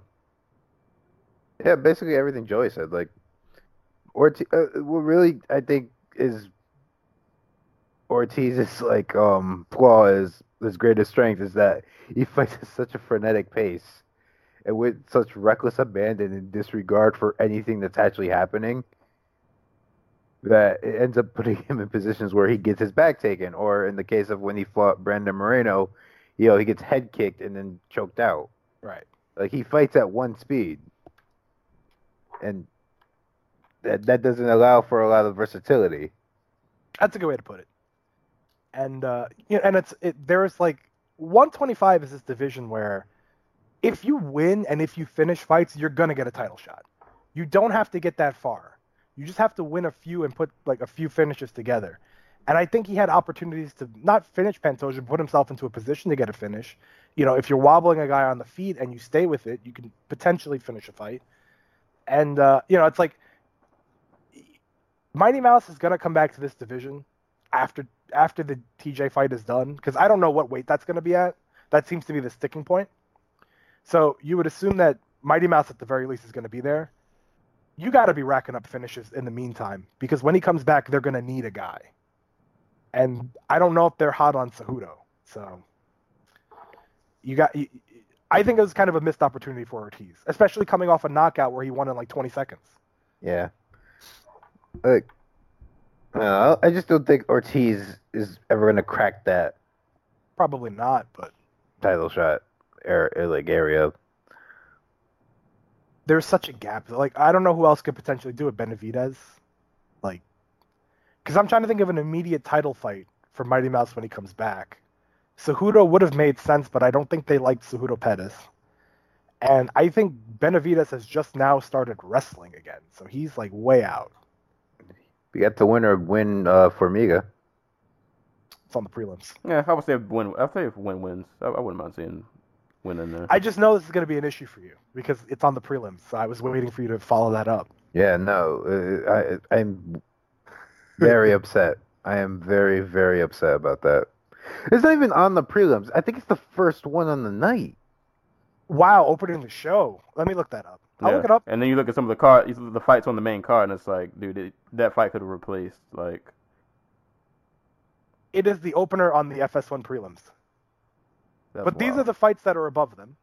Jeremy Kennedy versus Alexander Volkanovski, which is a pretty good fight. Um, Rob Wilkinson against Israel Adesanya. That's the new guy that they signed. Yeah, that's the the, uh, the glory kickboxing middleweight Right. uh, And Damian Yeah, Brown yeah. against Dong Hyun Kim, maestro. the maestro. So, and then of course you have like Tai Tuivasa. You have Cyril Asker on a main card and Sapper, Sapper, wait, Sapperbeck, Saparbeck, yeah, Safarov and Tyson Page. it's all it's all Asker's fault. This entire thing is Asker's I'm, fault. I'm, I'm okay with blaming Cyril Asker for anything. All right. I'm gonna laugh because was well, there's a very decent chance that Cyril Asker will just take Tuivasa down and lie on him for three rounds. Dude, given what we've gotten for the past two years with prospects, isn't it like a lock? Or like, no, that's too easy. What's gonna happen is he's gonna knock him out. Oh, he might Oh, sub him. Like he just gets on top and just like gets an arm triangle or something. Tuivasa rocks him. He goes in for a takedown. Asker hits that three finger guillotine and for the night. I thought I Oh, thought for a hot second Ngannou was gonna get the um, Dude. I thought so too. He had that. He looked like he was trying for it. it looked it looked like it hurt. Stipe didn't like it. He left. I know that. He bounced out of that. He as as definitely he did. Could.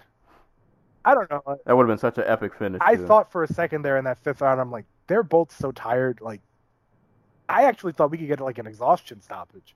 Like something lands and the dude just flops. like remember with Rory Robbie where it was basically just a good jab. Like dude was so tired and beat up that it was just a jab that did it. So Yeah.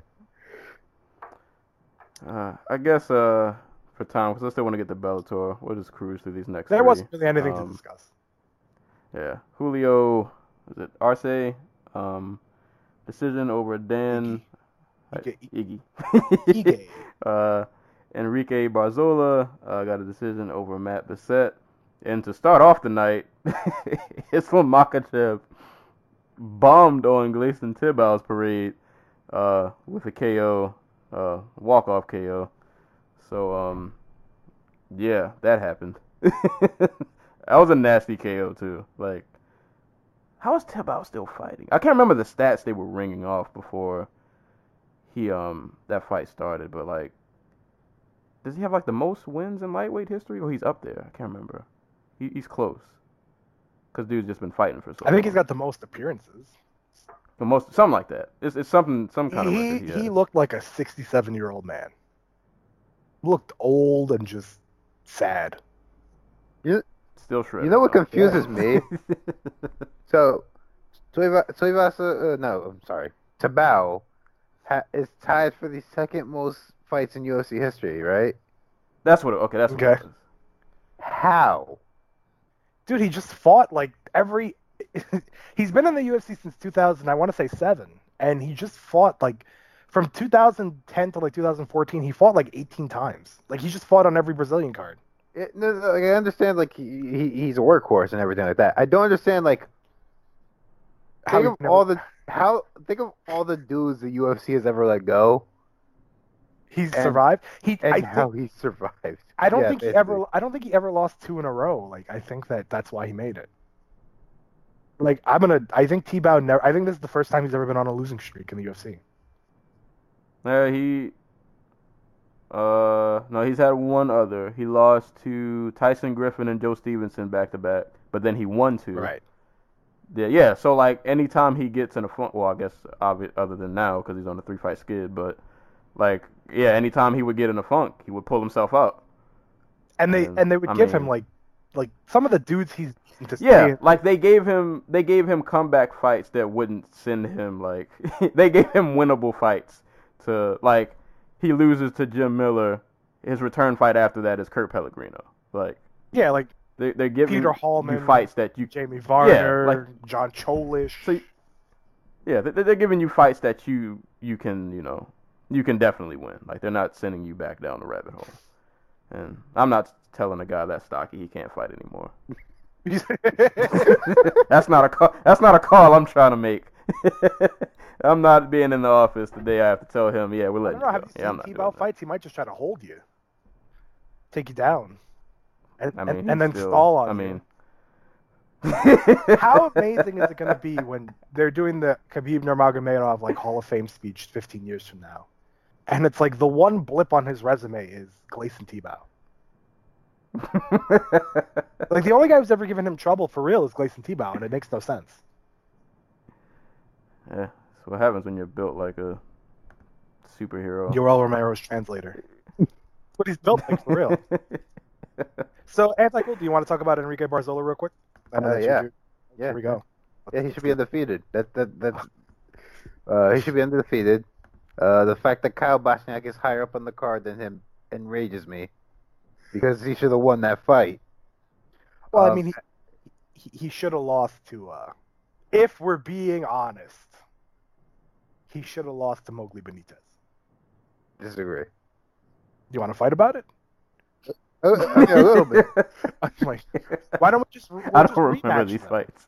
We'll rematch them in Peru, and Benitez will finish the job. But um, as for this fight, um, I don't, he he he, he kind of threw me off. He didn't come out aggressive and shooting for takedowns. He was very much just like I'm going to counterpunch and throw kicks from range. Uh, turned it around, uh, turned it up in the second round, uh, like halfway through. Just started getting in on takedowns, throwing a Bessette to the ground, and kind of just playing the leg game with him while he was dropping. Not not like with his back to Bessette, but like these awkward hammer fists from the top. Sideways almost. Yeah, sideways, and um, it it, it was enough to earn him the decision. Um, he he mentioned uh, in the post fight that he prepared for like a southpaw. He was preparing for a southpaw who was like a completely different style than Bessette, but Arn- um, Allen pulled out, so he, he tried to play a little safer. I don't know. Uh, uh, there's not really a whole lot to talk about. He's deceptively strong. Yeah. He's not he's not a guy who looks very strong, but I've now seen him throw around some pretty big guys. So I think that he's just one of those dudes who's deceptively powerful. And uh, I we crack jokes, you know, because because you're a big fan of him. But I do think he's got top top level potential. I just need to see I need to see more with the hands. He can kick really well. He's a great kicker, but I need to see the punches come soon. And uh, that was pretty much it. Like the rest of the card was just it was basically a filler card up until the top three fights. Filler card with good prospects. So Shouts to Arce. Julio Arce, I, like I said, I think he's going to be the next guy that we hear a lot of hype on. They're going to South America, and it looked like he had the uh, The Colombian flag, yeah. Colombian flag. So my other great. country. Are you just going to claim everybody who wins? I mean, no, I'm my uh, I'm Colombian Peruvian. I know, I know, I know. Where? but I'm I know also you're Peru- claim I, I know you're Peruvian. I hear it all the time. Yeah, that's because UFC hasn't signed Sabina Ma- uh, Sabina Mazo yet. So when she gets signed, you'll hear about Colombia all the time. I see. Well, what? She just needs to head kick one more person. There's a really good fighter in Titan FC who's Colombian. I just can't remember his name. I'll look it up for you. Is it the guy who uh, Shorty Torres is fighting? No, a different guy. All right. Although, like, how are you feeling about how you feeling about that one? You gotta, Uh, I mean, we get we, Torres came on the show, so I know you gotta, you gotta. I, I, I by the way, I, that's All, all biases aside, though, I, I did I watched footage on that guy. He he does have a couple of fights on YouTube. Yeah, I think Torres probably handles that pretty. I think you can pick whoever you want from one, not just because he was on the show, but just because he's genuinely that good. I think you could pick just about anybody from 125, 135. He'll beat him. If if Yeah, if he's dude- not dude- signed or on the next Tuesday night deal, then something's wrong. yeah. Yeah, dude, dude is he's a savage. He is a dude is a, a savage. Um, so yeah, I guess that was UFC 220. Um, and then, oh yeah, because we, we still this is gonna end up being a long episode, but who cares? I'm always. I think I'm the long guy. long. Whenever I'm on here, they're like four hours long, and I have to hear about how how much editing is required. Yeah, it'll be alright. It'll be fine. It'll all be worth it because we're about to throw a wrench in the episode. We're gonna try to throw a wrench in the episode. Are you alive, sir?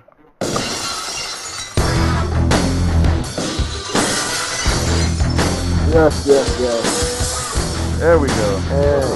Oh hey, I was just burying you a minute ago. I think.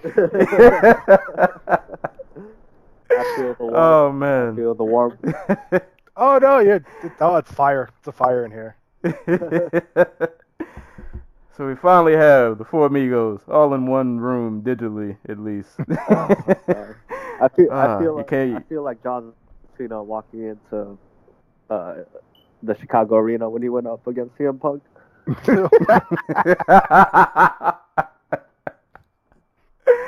Ah, you came you came just in time, just in time. So we got Stokes in the building. We're about to uh, go through this this Bellator card. I'm gonna have to title this podcast the MegaCast uh, Part Two because MegaCast Part One was supposed to be all of us. So this, this is gonna be the sequel. This this was the real deal. So it's a sequel to a movie that was never made. Basically. It's like those Final Fantasy games that are all numbered awkwardly because some of them didn't get released in the states. Right. that's that's exactly what this is. Um, so we'll, we'll we'll go through just just uh, main card of Bellator, and I have a shout out for the prelim Bellator, but I'll do that later. Um, but real quick, th- does anybody care to talk about Rampage and Son? I didn't watch it. I, No, I, it away. after Lima and Rory went off, I considered that my main event, and I shut the stream off. so um, It went yeah, if, like if you guys have any thoughts, you can you can go ahead. I have nothing to say about this fight. it went like how you think it would go. I guess. Seriously, basically, Pic- picture it in your head. a fat And now I get the picture. Trying to get up. Now I get the. I got a picture of Sonnen fighting Frank Mir because he's Frank Mir's probably gonna kill Fedor. As much as it pains me to say that. That's gonna be a weird. That's gonna be a weird fight. I'm trying to visualize it in my head. That is a. s- What Frank Mir Sonnen? Yeah. Yeah, that. Dude, Frank. What is that Frank even Mir, gonna? I mean, Chael Sonnen could win that fight because Mir, after about two minutes, is a tired man. That's why he's fighting like 250, 260 pound men. Yeah, I'm just saying, like, it, but, dude, Chael Sonnen looked. Well, okay, no, he looked pregnant. He looked.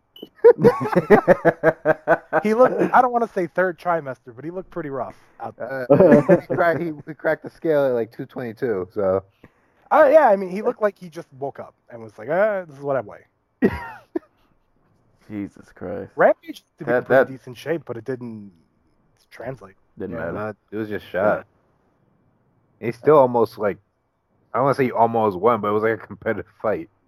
I mean, it was, but it was, it was like if you, if I, if I, if I, if you were like in a coma, and I woke you up and said, uh, or you woke up and you were like, "What was the last MMA fight?" And I said, "Rampage and Chael Sonnen," you would be like, "I know what happened." Like you can just picture. it. oh boy. But yeah, that that fight happened. Bellator's heavy, quote unquote heavyweight tourney.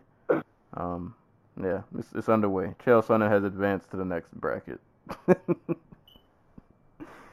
Jesus Christ, what's going on in 2018? Why is this happening? It's a weird year. It's gonna be a weird year. Bella- Because Bella- heavyweight sucks. I Yeah. mean, Joey Ayala is, a, is an alternate in this thing. If you need to know how far down the rabbit hole we're about to go. How does 205 have to step in to save heavyweight, and 205 is just as bad as heavyweight? oh man, yeah, Bellator going Bellator. That's So if King Mo wins the of the- tournament, does that mean they run back King Mo versus Cro Cop? Jeez. Uh, at, thi- at this Jeez. point, why not?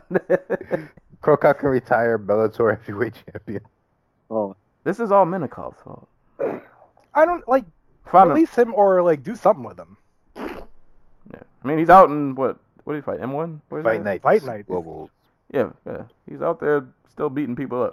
So, yeah, I, I don't know. I don't know, but just yeah, that fight happened. It was a main event somehow. Um, All the promotion. the funniest part is this was so last minute. Literally, all the promotional material has Lima MacDonald. yeah. And From this was stu- yeah. like the stu- like the the signs that they hang up behind the fighters had Lima MacDonald on them. This was not a good week to be a promoter because Dana White was rather upset with the questions he got regarding the Conor McGregor interim deal. And Scott Coker, who rarely kind of loses his cool, was pretty pissed off when he was getting repeated questions about this rapid, sudden main event change. So I don't I I don't think he wanted it. I Yeah, don't think he did the either, but like, I also think he apparently he didn't want to let Jimmy Smith go either. So Yeah. oh, real, real, real quick. Shout outs to Big John on this card. He did he good. did really. I thought. John, Big John did really did really, really good on commentary. I got to admit, I had the commentary off. I was not going to listen to uh, that. I'm not- like him and him and him and Goldie like aren't too bad together. Like it, it it works. It works. And like Big John isn't as what's the word? Like he, he isn't as like stone faced, I guess, as you would think he would be. Uh, his, Yeah. Like his personality Yeah, came like he- out a little bit. yeah, right. Like, like his- yeah, like he's yeah. he's pretty loose on the on his microphone. podcast, he's pretty. He was pretty enjoyable. Yeah. Do you so, think John outs- could win the heavyweight John. tournament? Oh god. He could at least advance. He would be in the semi. John and Fedor is like a dream fight for some dude out there. he could at least advance one round. Oh man. Um, but I guess we'll we'll go into the what what I what I had as the real main event. Um, Douglas Lima, Rory MacDonald for the welterweight title. Um, this fight gave me everything I loved and hate about Douglas Lima all in one fight. Li- Lima, oh man, he, he, how do I put this?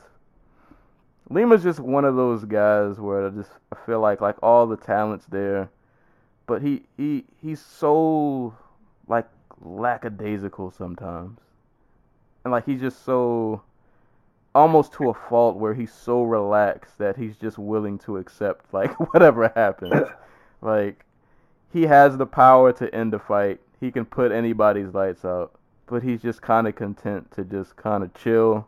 And it's kind of like, well, if it happens, I'll take the opportunity.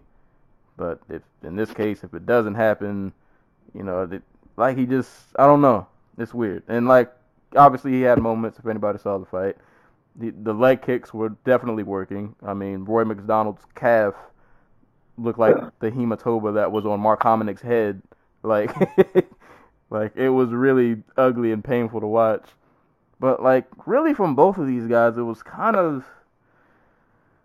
it was kind of like underwhelming almost. It was like Roy was pushing the pace and at the same time not really doing anything. Like, and I don't understand how that works. Like he pushed the pace, he was getting takedowns, but like he got takedowns, and then it was just kind of like, okay, what's the next step? Are you gonna go for a finish? Go for a sub? No, we're just content to just kind of, we're just gonna sit here and just gonna lay on each other, and like, I don't. Who who refereed this fight? Ah, oh, Sherdog doesn't even have it up. Oh. I don't know who refereed this fight, but they pissed me off the entire fight. I think it was fight Herzog. I want to. was it her? Yeah, yeah, it was Herzog. This fight should have been stood up so many times. There was so many moments where it was just there was nothing going on, and I was almost baffled at how I don't know if you saw the picture stoves of um. Did you see what they look like when like um Roy and uh Lima took a picture in the hospital? I guess, Uh uh or maybe it was just like in the hallway afterwards. uh Th- their faces were wrecked. uh. And I'm like, where did where did the damage come from? like, I remember the leg kick, so I know the calf got hurt. And like Lima landed some shots, but like he didn't really land any combinations. Neither one of them got off too much ground and pound. Roy's nose must have just shattered off of one jab or something because like if you would have saw their faces, you would have thought this fight was like an all-out brawl. But like I don't know. It was just one of those fights where Roy just happened to be in control more of the fight via him landing takedowns, and Lima just kind of being content, just sitting in a closed guard but not really doing much. And outside of a few moments, yeah, I mean, Roy just kind of won just being in control a little bit more. He did a little bit more of nothing. Like they both didn't do much, but Roy just did a little bit more. Like if Lima would have did just a little bit more than just those leg kicks, he probably could have won this fight. But Roy got takedowns, and you know, new champ. It it, it is what it is, I guess. So I think we're past the point where Roy MacDonald's a striker. Like I, I think this is just going to be him going forward. Uh, Well, it's just like after the what it was like the second or third round, like he just couldn't walk anymore. Like he was just on one leg. So, Yeah. Like, it just seemed to me like he was pushing the pace, but he was also like kind of in survival mode, just cause he was on one leg. You know, like he had no choice but to just take him down. Yeah, and but I'm like, I, I w- I only watched the fight this morning. I, I only saw round five last night, and I was I, I watched it. Um, I want to say early in the second round. Mc- His his nose was already broken. Like I'm Yeah. pretty sure at this point, like if he stares at himself too hard in the mirror, it'll just break. Yeah. uh, like, and honestly, I think his body's just kind of falling apart. He's been fighting since he was 16. He's like what, 30 now? 29, 27? He looks a lot skinnier now. Like his body isn't as refined. Yeah, I think he's he's probably leaned out. He's 28. So he's been yeah, he's been fighting for 12 years. He's been through some like really hellacious blood and guts type shit. Like, It's got that Jordan Mein syndrome. You've been fighting since you were like 12, and now your body's just your body's trying to call it a day, but you're still trying to drag on. Yeah, and so I think just going forward, this is just going to be the new Rory MacDonald. Like he's going to jab at you till his nose breaks, and then it's just he's going to get on top of you. yeah. And I was trying to think, like, dude, that fight wasn't exciting enough. I, I don't think to warrant like an instant rematch. So do do you do like Rory Koreshkov, or are we just gonna bump Rory up to middleweight because he said he wanted to get both titles anyway? Do do we just throw him up there and see what happens? Rory versus MVP. As much as I would like to see that fight, we all know MVP is. I, I, I would say Rory. It would have to be Rory Daley too, but one that first fight was not competitive at all, and two Daley seems to have his eyes set somewhere else because he's already talking Yeah. about fighting out his deal and leaving. So Which, by the way, it's not Bellator. it's Daley. This is a guy who's had problems everywhere he goes. So you have to be fair to Bellator. Like I, I, I take shots at Bellator sometimes, but this isn't them. This is a guy who just has problems everywhere he goes. Yeah, I, I'm just gonna say he's got two fights left on the contract. If one of those fights is an MVP, I'm gonna be very. He said he won't. He said it's not happening, and I think he said that the Larkin rematch is happening. So Oh, Um, We're gonna look. We're, we're gonna look back at Lawler MacDonald, not just the second fight, but also the first fight, and wonder how much, how much those two fights like broke both men. That was like the equivalent of like how JDS was after Cain. Like he was just never the same. Yeah. Because Rory just doesn't seem like he's. He doesn't seem like he's. I don't want to say he's not all there, but he just doesn't seem like fighting wise, like there that that passion is really there. but then it's hard to say though because like he he, he kind of beasted on Daley. But I'm saying like, the Wonder Boy against Wonder Boy, he just he didn't look he didn't look good against Wonder Boy. And then the rounds that I saw of this fight, I only saw the fourth and the fifth. He just didn't seem to be like. I just think both guys are kind of. He's good enough to beat. I mean, a shell of himself, Rory, Rory uh, MacDonald is good enough to beat just about anybody. But it's obvious that they both, both Lawler and MacDonald are not, not the same. You know, which is only it's only fitting or fair. Yeah. Yeah. And it's a shame because I almost wonder. I was gonna say I wonder for Lima too because now he's in this kind of spot where I almost feel like he's somewhat kind of maybe not exactly the same, but kind of like Chandler, where it's like, all right, you you've gone through the experience of being champ and losing the belt. You you've beaten most of the names that are in that division there. Like, what do you? What's even next? 85. Like, Like he's I guess. uh, like he's yeah. six one. He like so height wise, it's probably not a big deal to move up. Uh, like Shlemenko is fighting in the Bellator middleweight division. This is in the UFC. Like yeah, the, the the dudes in the middleweight division are probably way closer to their natural weight class than um Chris Weidman or Luke Rockhold or Yoel Romero. and you can just be honest, they're not good. Most of them are not good. So like, he- right. Lima he would yeah, be He would still run yeah, like most of them. in a fight, he would be either in a title fight or he would be fighting like Manhoef for a title fight. Dude, I would um Lima versus Manhoef or Lima versus Shlemenko. Like that's a fight I tune in for. Those are fights I tune in for. Mousasi maybe like he could fight Mousasi, but I think Gegard would. I could see Gegard going to 205. I could see anything happening there. Can we just sit, take a step back and like, Roy MacDonald volunteered the alternate for the heavyweight title, uh, that, like, the tournament.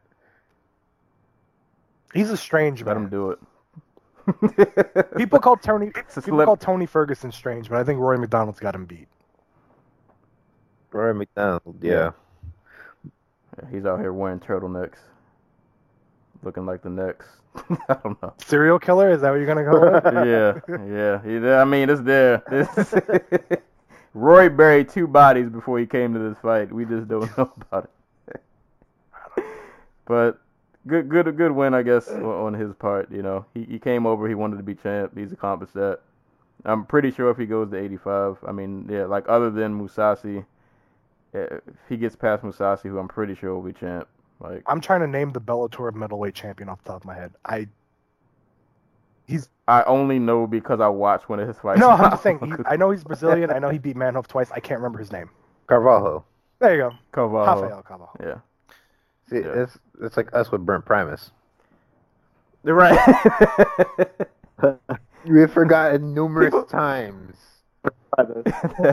Unlike the last five podcasts, that Brent Primus was the best lightweight champ. I, I, I'm not gonna lie. You said Nicco Montaño earlier, and I was just sitting there going, "Who the fuck is that?" I remembered that there's a there's a 125 division now, so I'm like, "Oh, okay." Promotion matters. This is why we draw blanks when these names are brought up because nobody. I've ne- I haven't heard. I haven't seen one Bellator promo with Primus in it. Like seemed a little never- frustrated on Twitter or whatever it was because it seemed like he was making it clear he wanted to fight uh, Chandler again, and like they just they've kind of just had him on the sideline. And I thought after, not to jump a little ahead, but I thought Chandler wasn't quite committal on that after his win. Yeah, see, I, I saw uh, something with Chandler where he said he's not interested in like the title anymore. Like he just wants to do, Right. I- I guess, the the quote unquote big fight. You know. So he- But I, I kind of think he's earned that, man. Like he's been a champ multiple times. He's beaten everybody there is to beat. He's put on like the best fights some that promotion will probably ever see. Not really much else for him to like accomplish unless he somehow finds a way in the UFC and maybe breathes some new life. But yeah, that 155 there, he's pretty much done everything. Um, So yeah, I guess we'll just segue right into his fight. Uh, Michael Chandler Goiti Yamauchi. Um, on the low, I was kind of rooting for Yamauchi. I wanted to see if he could take that next step. Um, he had some what what would you call it? Little, little blips, moments that worked. That uh, that nice little hook kick he landed that stumbled Chandler for a bit, and then he he backed him up against the cage. He landed some good strikes, but anytime Chandler got a takedown, like that was it.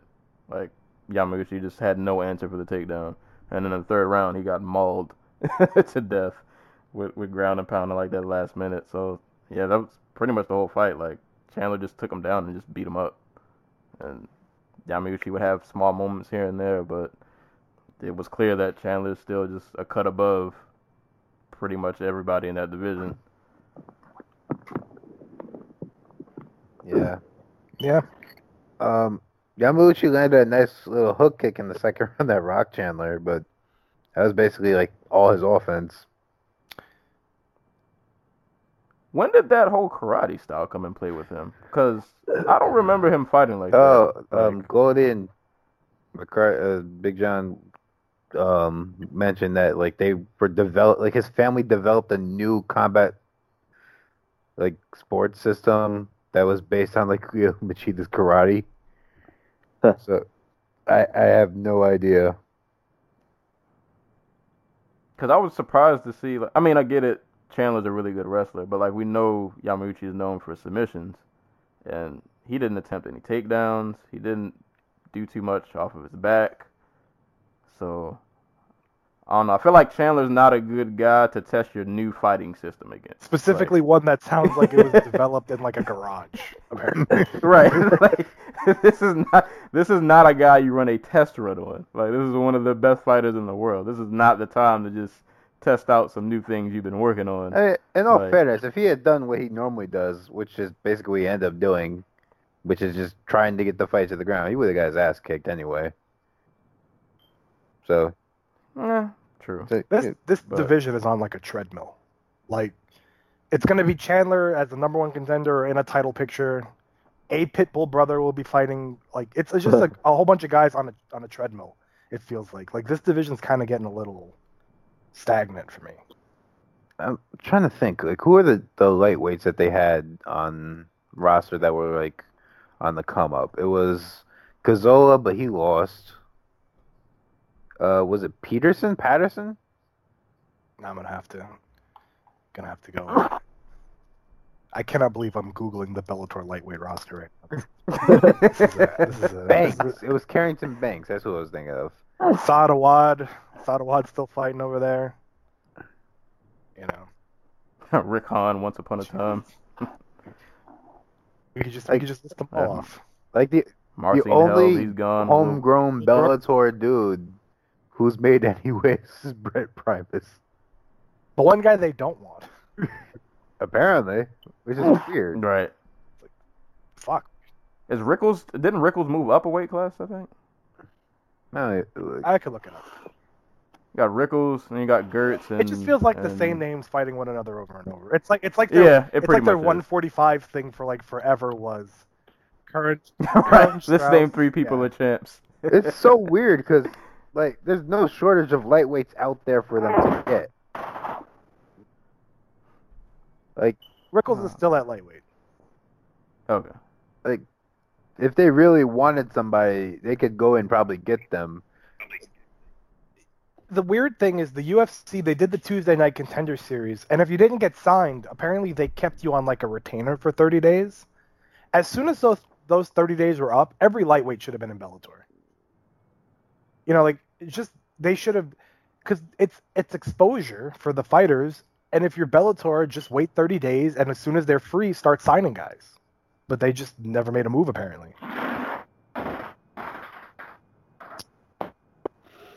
Yeah. Uh, uh, Bell- Bellator is just. They might get Will Brooks back. Yeah. I mean, that's possible. no, I'm, Do, do we? do we? I'm not making a joke. here. He's being serious. They could get him back because I think he said like this might be his last go around. he's not. They, they don't want him back. Yeah, I don't think they do either. I don't feel like they didn't really end on good terms. Yeah, They but did. you know, sometimes you know in the old days, guys would leave the territory and then two years later they'd come back. So Well, that's if No. people like you and you're not getting booed out, like booed out of stadiums. that's like I had a debate. I wish I would have been on for the the the fight night card from last week. Like, if the UFC released Kamaru Usman, do you think Bellator would have signed him? Ooh, that's a good question. because I like I was I was having a discussion like it's in their best interest to work together to kind of boost him, but I wonder if there are just some guys who they just wouldn't like. They weren't interested in Aljamain Sterling. You'd think they would have been really interested in him. So I, I just wonder if there's like certain guys they don't want, and I wonder if Brooks might be one of those guys. I mean, to be honest, if I looked at Brooks's last three fights, I, I don't want that. in my- I, don't, I, I mean, I get it. You had your glory days. That's all well and good, but you know, I don't want that coming in my organization. That's that's not gonna work. We we predicted that he would go to Rizin like six podcasts ago. Oh, right. That'll probably happen. I could see that. Who, Will. Brooks? Yeah. Yeah, and I mean, because he, he used to fight Nobody goes Japan, to right? Rizin anymore. They go to ACB for that gimmick money that they're getting over there. Daron Uh, did it. Always different. Cruickshank Got But knocked didn't out. Cruickshank for it, eventually go to A- like? I'm just saying, like I think ACB is the big money player. Although where they're getting their money from is like open to debate. But Russian oligarchs. I believe wasn't the guy asked how he's getting the money for ACB, and he said that like Allah brings it to him or something along those lines. Something like that, yeah. Oh. So, you know, I need to change. I need to change religions then, because I ain't nobody's bringing me any fucking money. I'll start a fight org. I'll get you some shit. Uh, I'm I'm pretty sure these just ta the owner is just friends with Putin, who is, or not Putin, um, someone in the oligarch who's just laundering them money. Mm. There was this whole thing about um, where all that money that these guys get comes from. It's literally just them accusing like bankers and uh, like what's the what are those people called? Um, bondholders and uh, people who are in charge of um, like funds, like trust funds and stuff, and brokers, and ba- basically they're just t- accusing them of fraud and stealing their money. So that's Oh. where all that's where all the money for paying these guys comes from. If the anti-cool disappears, we know why. We have This is why this is why Brittney Griner gets paid a million dollars to go play basketball in an like an empty gym in Russia or something. oh. Wonder if somehow them and PFL are bar- borrowing from the same people. Uh, no, PFL is just like rich American dudes who who just want to be Dana White. They're doing a terrible job. they want to. No, they're gonna they're gonna run shows, dude. It's gonna be a big show. They're gonna do it like they still got events planned. In six months. Oh yeah, the, the, are they doing a million dollar turn? What was it? Yeah. I gotta bring that back up. We gotta make sure they're held accountable for all these promises that they made last year. If I if, that were allegedly if gonna I happen. win the PFL million dollar tournament, the first thing I'm doing is cashing that check immediately. oh do man. it, do it before the or the IRS gets it. yeah. Right. Like literally after the fight is over, don't even go No, to the just go hospital. right like the- go go cash the check. to the cash checking place. Nah, nah. oh man. IRS storming Um, PFL headquarters. I wouldn't even ask for a check. I just get one of those like briefcase. Just bring me a briefcase with it inside. Like we don't need a check. Just bring me the money. And Ray Sefo comes like when you're going to your car, Ray Sefo just pops out and kneecaps you. Takes- Man. oh man. Um, this next fight, this was not as exciting as I thought it was gonna be. It had moments though. Henry Corrales, Georgie Karakhanyan. Um, I think even Corrales said after the fight he wasn't like all too thrilled with how he fought, but it was kind of just like a scrappy. I don't know. It wasn't really much to write home about, honestly. But It was a I mean, good on scrappy Corrales. He's on a right. Somehow it was a scrappy I boy mean, had fight. a yeah, Frye Takayama moment where they both just grabbed each other's heads and started pounding on each other. I'd like to think what happened is after that they were like, you know, this is a stupid fucking idea. Let's. but like, props to Corrales though, because like his Bellator career, like he got thrown to the wolves immediately. His first three fights was Straus, Emmanuel Sanchez, and and Pitbull. Like, it's not fun. Like, and then he managed to reel off a three fight win streak after that. So, props on him for just even still being around because that's kind of a murderer's road to go through. Um, but yeah, it was it was like a scrappy, boring fight that had good moments, but in the end wasn't all much to like really write home about. But you know, Not the fight to go into free agency if you're Georgia Karakhanyan. yeah, yeah. I really thought he was gonna be like I guess more than what he's been so far. Karakhanyan? Yeah, like I, I feel like he's kind of like like he he had a good role going a while ago, and then he just kind of became one of those dudes like he'll win a fight and then he'll drop two, and then he'll win two, and then he'll drop another one, and he's just kind of on that that seesaw, and there's just like no there's no consistency, and I mean like he's only getting older. You know, I, think don't he's just like caught up in like 2013 what the featherweight was division was then. Like I, I think he just hasn't gotten any better. Was and I call you would remember this. Was he the was he the guy who was the W the World Series of Fighting featherweight champion? He fought the dude Rick Glenn Yeah, and he just like stopped fighting Yeah. in the second round and like he was killing him and then just fell apart. yeah. I think Rick Glenn like kicked him while he was down and broke one of his ribs. Something along those lines. So yeah, that was but that was him. Yeah, Uh, Karakhanyan and Saad Awad, like Bellator has a decent crop of just guys you need to keep around to test the fighters you kind of like might have future plans for. Like those guys, I think you need to have a few of them, but it almost feels like they have too many of them. yeah.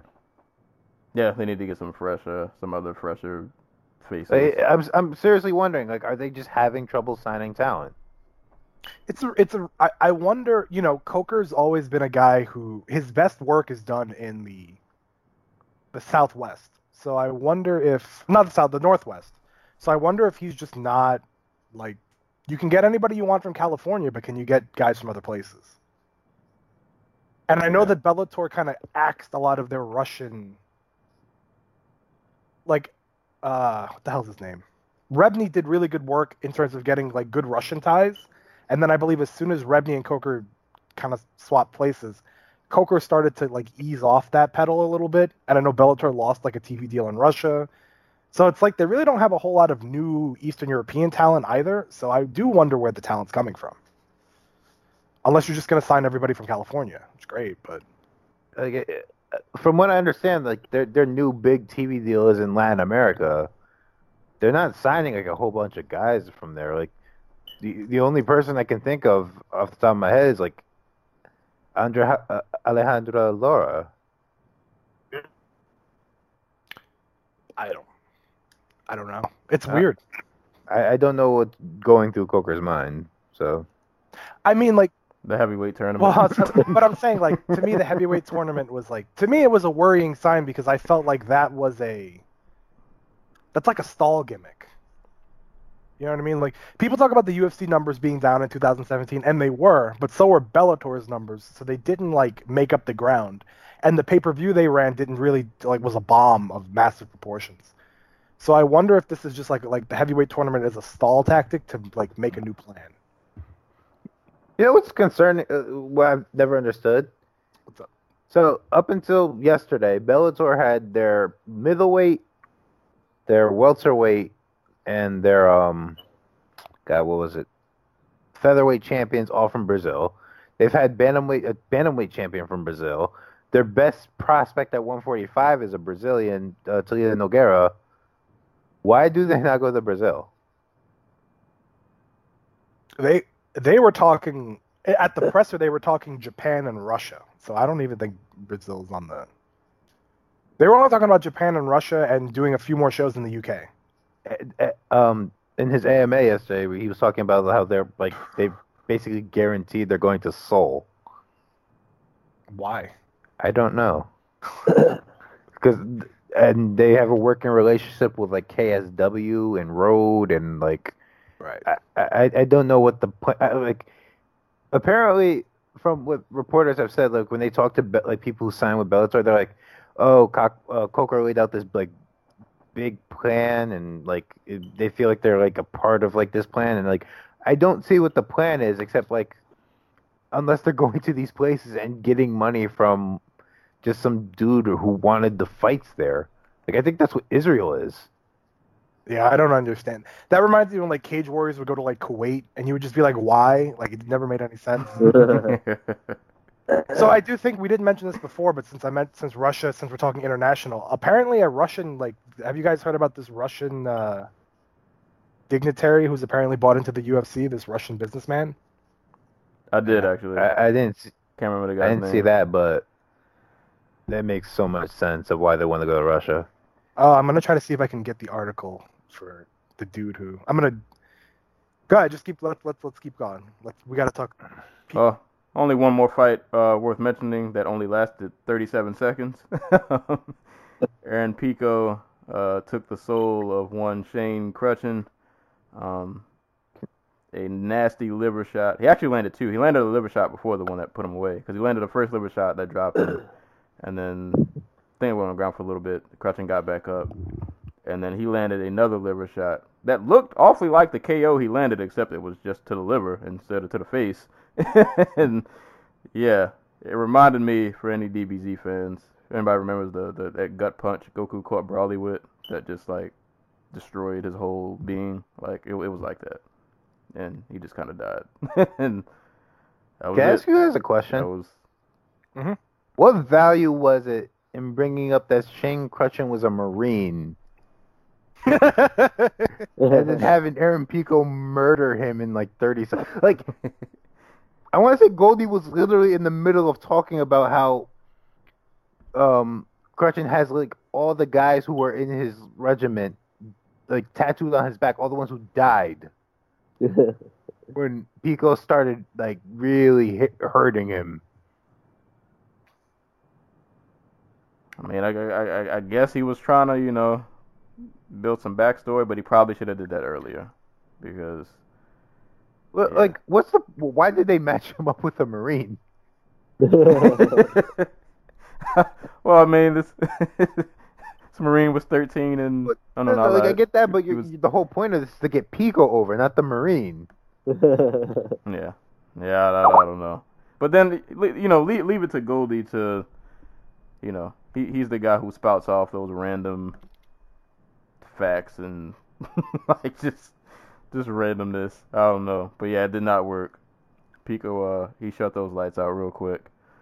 Um, what do you think they're gonna do with him next? Like, I, I guess at this point they're content on giving him guys that are experienced. So I guess we just have to accept that he's not. Well, I don't, I don't know. I, I'm wondering, like, what are they? What's their plan to build him up? He's giving him guys who have really shiny records. Oh, so Dennis Gecko? Is that yeah, that's that? the reporter dude. A Russian businessman has purchased a share of WI um, the UFC from WMEIMG, which aren't they Endeavor now? Or I thought it was? Ende- I thought it was Endeavor, but apparently the guy's name is Ziyavudin Magomedov, or potentially this is the guy. Apparently, Yeah, oh, the- who- Fight Nights guy. Yeah, owner of Summa Group and the main sponsor of Khabib Nurmagomedov, Eagles MMA team, and Fight Nights Global. Is there a conflict of interest having Oh, I would. like I know nobody cares because And it's not like Khabib would ever need help. Like he doesn't need help winning. yeah, but- but like It's a little sketch. I mean like I know nobody cares because WMEIMG represented Ronda Rousey. Rousey, yeah, and a few other fighters. If I Yeah. remember. Yeah, and like nobody cared then, so I assume nobody's gonna care now, especially about some random Russian billionaire. But uh, that don't sit right with me. Um, I wonder if the goal for Pico, not to get back to the point, but I wonder like, like how many more of these fights does he need to have before they want to start main eventing him? 2019. Think so?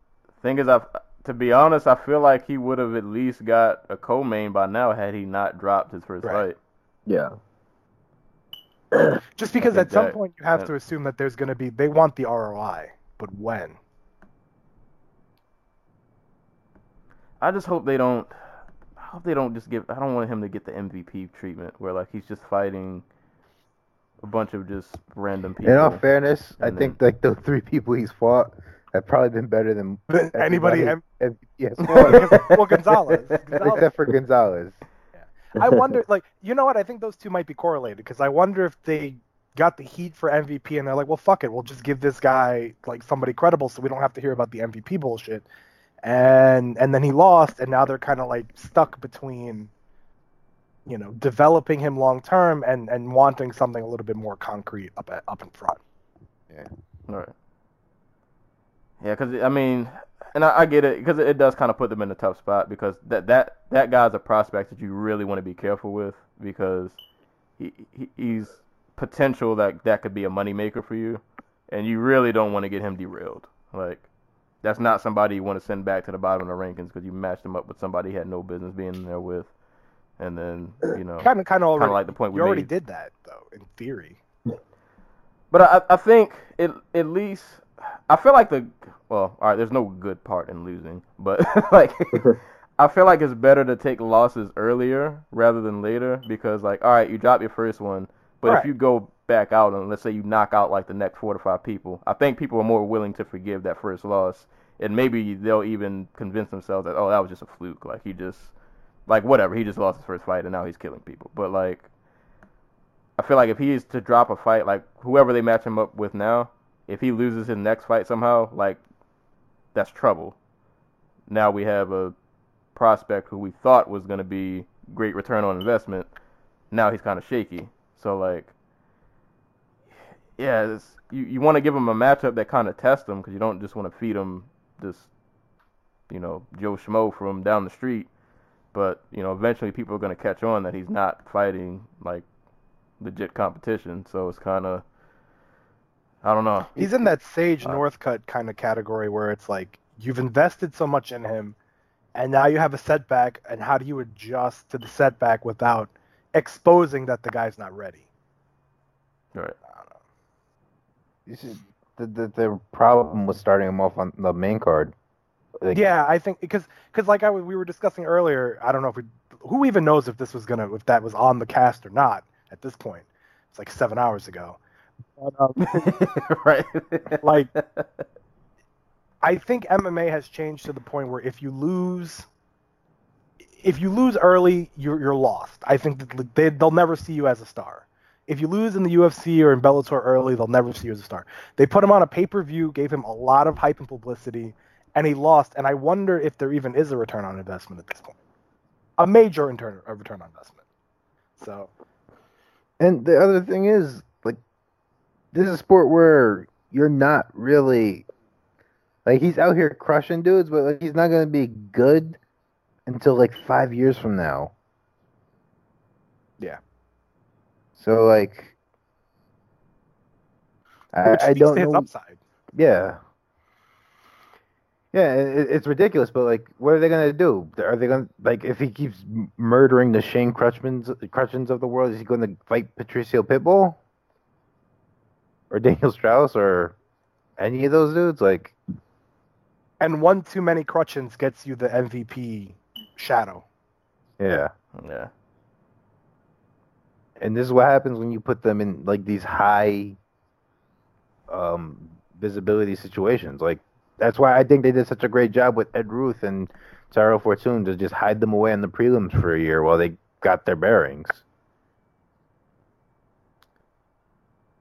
Who's an old veteran? Oh, oh.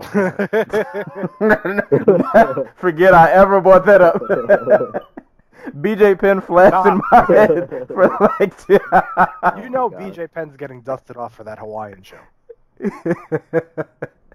oh, I hope not. Protect BJ, man. We gotta, we gotta get this, you know, get this guy far away from a cage. Don't even put him near mitts. like, he's. I just had a vision of BJ going to Bellator and BJ and Pico. You know they do that. Oh yeah. They would in a heartbeat. I'm surprised In UFC a hasn't done heartbeat. Northcutt BJ Penn yet.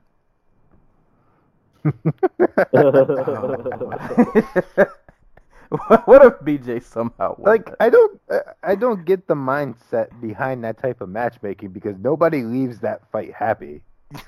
No, I think Sage Northcutt is the only guy who could probably turn the Hawaiian crowd.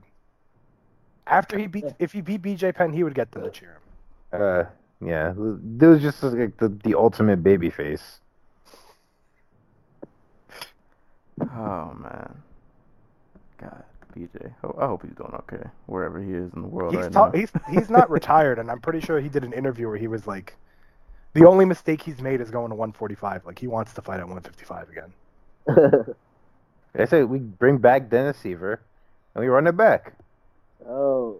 No, that was the, that was the Yeah. closest he's BJ been. That's the closest he's been to a win.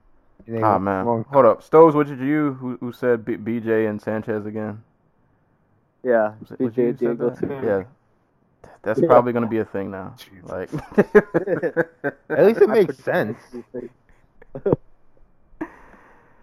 oh, okay. Pretty sure BJ Penn could roll out of bed and KO Diego Sanchez if Sanchez had an eight week camp and was.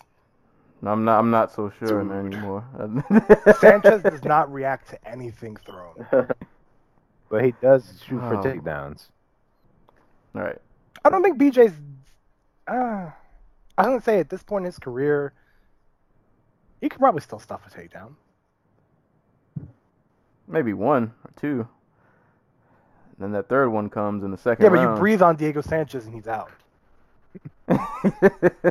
You know, I don't want to make light of his I don't chinniness, but let's be real, like, dude. I don't, I don't know. I don't know. That that fight, that fight scares me.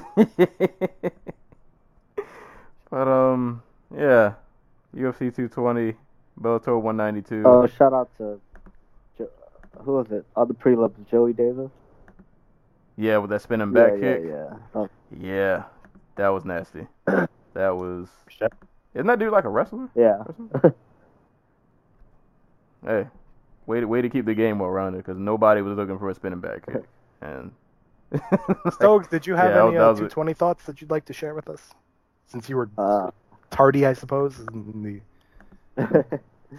my my uh, theory of the body armor drink curse was true. Uh, I told uh, Sensei Anti Cody yesterday. Uh, Cynthia, Cody, Francis, the main faces of that sponsor. Cody, Cynthia, Laws, Francis is next. Jesus. yeah, he did text that last night. I told him, "Don't you dare curse Francis Ngannou," and it was too late. What is body armor, by the way? It's just a drink. But I'm saying, like, like who's it? Like, isn't that Faber's gimmick? Uh, gimmick juice? Is that what it is? Oh, uh, I think Kobe is part owner. Uh, Something like that. it like an energy drink. Ah, fuck. I've, I don't, I've never even seen it at the store or a gas station. I haven't either. I'd never heard of it. Literally, I did. I never heard of it until you mentioned it. I saw it on the. but when I saw it, I was like, huh, "They must be doing all right." Somebody's out there buying into the hype. Oh man, yeah. Weird, weird, weird night. A a good night of fights like this whole weekend, and we didn't even really get a chance to quick mention. Uh, shout outs to Errol Spence for uh, beating the bricks off of uh, God what was that guy's name? Lamont Lamont. Peterson. Uh, Dude. yeah. Uh, real, real quick note about that fight. it won't spend too long, but there was a point. I think it was after the fifth round, because I mean Spence won every round. In the fifth round, he really let loose and he knocked him down. There was a point. I, can't remember if it was the fifth going into the sixth or the sixth going into the seventh, but they were in Peterson's corner, and like Peterson was saying everything I don't want to hear from a fighter. Like, like the coach, the coach, and I, I like, I kind of like what the coach was doing because I, I feel like he was trying to protect him, and he was like, "Listen, man, like I don't like what I'm seeing from you right now. Like, if you keep doing this, I'm just gonna throw in the towel. Like, we're just gonna stop." And, he, and he's like, "Do you want to keep going?" And Peterson gives him this long, drawn out answer, which basically amounted to, "Hey, if you make me quit, I'm not gonna argue but I'm gonna keep fighting just because my pride won't let me quit. Like that's ba- basically basically what he said in this long-winded sentence. He was like, "You know me, man. You know how I do. You know, if you want to stop it, then you know, whatever. whatever. Like, no. Like, do you want to fight or are we gonna stop? Like, there is no in between. Like, are we gonna go or are we not gonna go? But that, I thought that was kind of funny. But good, good on the coach for protecting his man. And then after the seventh, they just, yeah, Spence just poured it on him, and that was that was that fight. And hopefully we get Spence versus Keith Thurman, but uh, we'll we'll see what what happens with that. Are are MMA fighters more mentally strong than boxers? no, You don't think so? I, I think we're I think they're dumber. Well, he didn't say intelligence, Uh, it's just mentally strong. Well, Yeah, yeah. I, I, I don't think you. We see, like, boxing, like we see so many dudes like kind of like just quit. I don't know, man. Like, You know what I think it is? Well, all right. I, and d- disclaimer, n- you know, no, no, it's not fighter bashing or, or anything. I wanted to come off like that. Uh, I mean, obviously, to fight in any sport, you have to have some degree of mental toughness. But I, I almost feel like in MMA, like I mean, there are some dudes I'm pretty sure who are just like iron willed, you know, go out on the shield, a la like a Robbie Lawler. Like you're just gonna have to pull that guy out of the octagon before he he leaves. I don't know if it's so much sometimes mental toughness, but also sometimes I, for some reason I don't know what it is in MMA. Uh, Are, are, are cornermen in MMA like just like opposed to stopping fights or just getting their guy out yeah, of there? pretty much. Cause, Yeah. cause uh, there are just there's so many instances where in MMA like a guy's just getting pummeled and beaten on, and like we all know how the fight is gonna go if it continues, and it just seems like MMA cornermen are so reluctant to just throw the towel in, protect your guy, let him live to see, let him live to fight another day. I want to say it's not even in the unified rules that you're allowed to throw the towel in. You can, Yeah, I I, don't I think think, yeah. I think I've seen Herb Dean pick the towel right up and just let it go. you have to like, like go to like one of the medical staff people, and then he will tell the ref to do it to stop it or something. Yeah, something like that. I just I can't remember the fight. Somebody threw in a towel. It was Diaz against Thompson, Yeah, and he threw yep, in the yep. towel, and Herb was just like, "Well, I don't see that shit." Like he just picked it right up and went right back to refing. I I think know. the It's- difference is in MMA, toughness is like a a bankable trait that can get you like it could it could take you places financially. Like people in MMA, MMA fans like the idea of they're just like ultra tough guys, whereas in boxing, it's like, well, what does that really mean? So I think I feel like boxing cornermen too. Like, I want to. I feel like they're somehow like they're more. I feel like they're more realistic about like what's going on in the fight. Like, they understand when their guys just getting pummeled and battered on, and it's just like it's no use of me sending you out to this next round, and you're just gonna get. You're not gonna listen to my instructions. You're just gonna get Right. keep getting punched in the face repeatedly at this point it's just it's time wasted. I'm I'm just gonna get you out there and we'll we'll go back to the drawing board. And it seems like in MMA it's like this mentality of you know there's, there's no retreat, no surrender. Like What was that fight from like a Go on. year or two ago? Where like in, in boxing, where the dude was like the, the dad was in the corner and like the the the the, the other coach um was basically had to scream at him like, dude, I have to save your fucking son. oh, I don't remember it. God. I because uh, that was just like yo, he's he's basically like he's basically screamed at like your son's gonna die in there. and I think in MMA, the the length of rounds in MMA is different than boxing, obviously. So it's like if you're a boxing trainer and your guy's not winning and it's the fifth or sixth round, you're not gonna let him take six more rounds of that. Where in MMA, if you're down two nothing and you're just getting your ass kicked, the corner's always gonna be like, well, it's just five more minutes. He could do something in five minutes. He can luck into a submission in five minutes. So it's I think that's where the round setup kind of hurts. But we, there needs to be more corner stoppages. We were talking JDS Cain, and it's like that. Like, why? You ruined J- Junior Dos Santos. like for life. yeah, like, I, for, you know, what was the guy Gavin Tucker? It's like just stop, stop. Like, there's nothing wrong with just saying that the fight's done. But Yeah. and then in MMA, it's like, oh, you you know, you quit. It's like, grow up, guys. Well, and like there's other things that go with that, I guess. Like you, you, you have one boss in MMA, and that is Dana White, Right. and uh, Dana, uh, like you said, Dan, this is a sport that appreciates toughness, and probably nobody more than Dana White. Um, and it's just like, and to be honest with you, boxing just. I don't want to say I don't want to like get on the scale of like what is dangerous and what isn't, but like a bad beating in boxing is probably worse than a bad beating in MMA in a lot of respects, because that's just repeated. Head trauma. thir- it's it's head trauma. Yeah, Right. like Prolonged head trauma over 30 something minutes. that. That's yeah. Like I I- like the the danger between the two is different. It's different. Yeah, it's not better. It's a different kind of, you know. That's not to say that Oh. getting pinned to the mat and punched in the face for three minutes isn't, you know, or 20 minutes, you know, isn't dangerous. But we've seen a lot of guys in boxing get carted out, and it's a, it's a reality that boxing is aware of and that they try to avoid. Whereas in MMA, your ability to take that punishment and get up and do your post-fight interview is is is always going to be a premium for some people. I'll, I'll throw one more thing out there before we, we wrap up. But um, do you think? And I, I don't I don't have the numbers to support this. I could be completely wrong. Do you think also like maybe it's a financial thing? Like in MMA, you're not. I, I don't know how much like a mid-level boxer makes compared to like a mid-level MMA fighter, but I'll, maybe like an MMA guy's like like these checks are hard to come by. So I, I just need to live.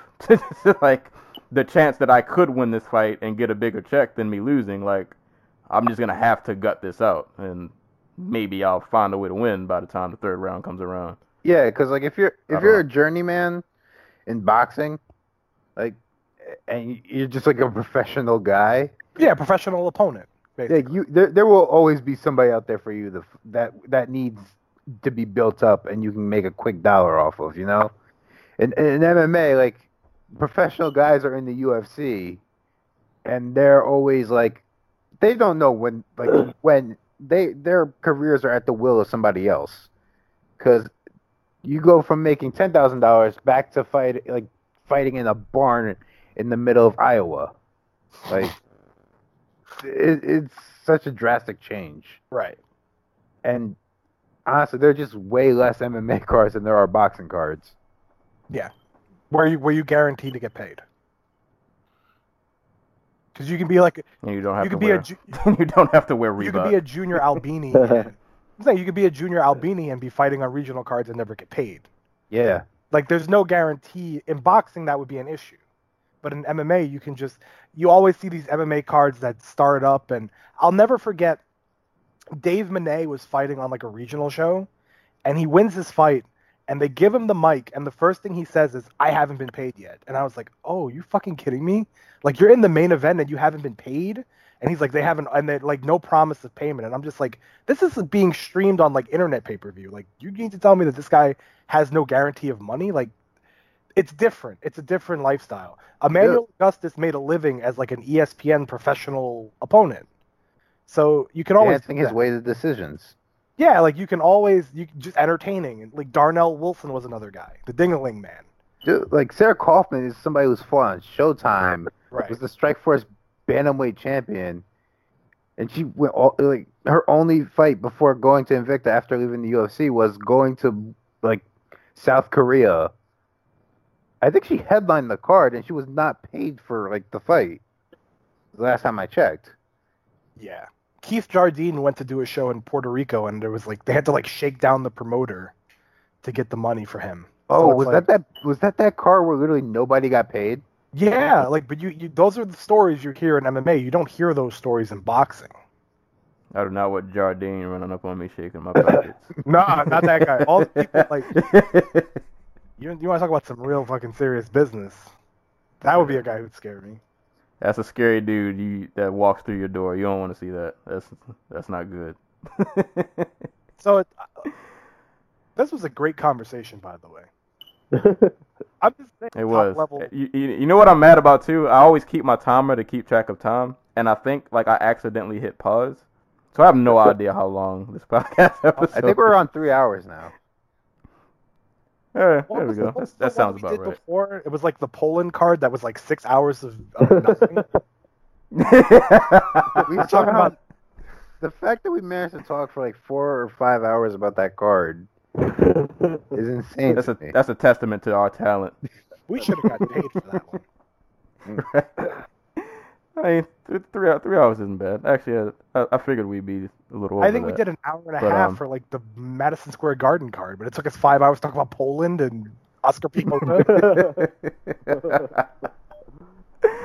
Ah, but before before we wrap up, I don't, I don't know if we're ready because you know, but I'll just throw it out there. Um, since all four of us, God damn it. uh, What's the secret, damn it? same place, same time. Are we, are we, are we doing the secret?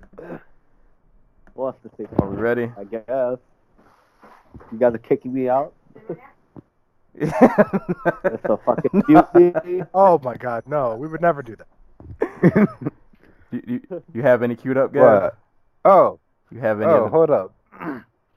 since you're both, yeah, since you're both here, um, I do not have any queued up at the moment. I have I have Oh, one. Be my guest.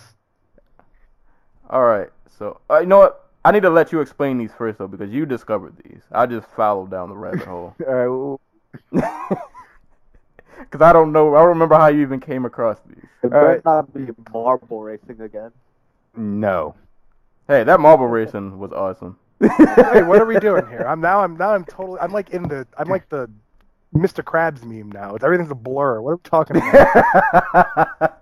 Uh, Al- Also, the Winter Marble Olympics are coming up. Yes. yes. but to the surprise. Um. So, well, how do how do I explain how I came across this? Um, way back in the day. Well, not way back. Uh, when did GSP fight Nick Diaz? 2013. Right. Why do I know that? No idea. But Pivotal moment. Thanks, by the way. but I learned um, around that time that there is such a thing as MMA fan fiction. Oh my. Yes, and there was some um, there was a lot of slash fiction between Dana White and uh, Nick Diaz. And I told Are we Mike about- talking? Wait a minute. Hold on. Time out now. Just so I'm clear. oh, here. yes, Just so I'm yes. clear. Here. Are we talking erotic fan fiction? Oh hell yeah. you're? All kinds.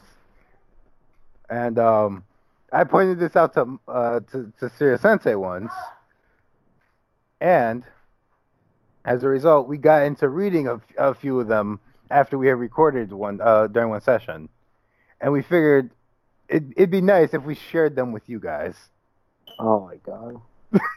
There's one in particular you have to read. I mean, I'm here. This I- one is entitled Chael Sonnen versus the World. Um, I'm trying to find an excerpt just to give you. Oh Lord, because this one there was so many. Whoever wrote this, wh- who wrote this? Can Whoever find wrote it? it is well read because That's he- what I was about to say. Was it well written? Yeah, whoever wrote this like has Chael's mannerisms and like things that he would actually say like down to a T. Um, God, I can't. I don't see. The, the, the site I'm on is called MMAfanfic.com. This was written back in like 2014. Um, so whoever out there, whoever wrote Chael Sonnen versus the World, um, I don't see your name on the page, at least where I'm at. But um, shout outs to you. So I'm, I'm just gonna read this quick quote. Um, so basically the story starts off. Uh, Chael's just trying to find his next fight, and I'm just gonna read this this little little excerpt. So and, and just picture this in Chael's voice. I can't do a Chael impression, but since my victory over Shogun Rua, there's literally no opponent for me in the UFC. There's literally no man alive who can better me. Canada isn't a man, John. It's an entire nation of men. These men might wear beards, plaid, and chop logs, ironically or unironically, but no man, lumberjack, hipster, or otherwise can contain me. I'm the most dangerous man on the planet. John had shrugged, but Chael inhaled deeply and held forth in a staccato. Men eat their vegetables, John. Vegetables make men strong and, and supple. No man eating his vegetables would ever die in Canada. A true man can distinguish his wife from his hat, his Bud Light from his Coors Light. And then they continue to have this conversation. I'm gonna scroll down.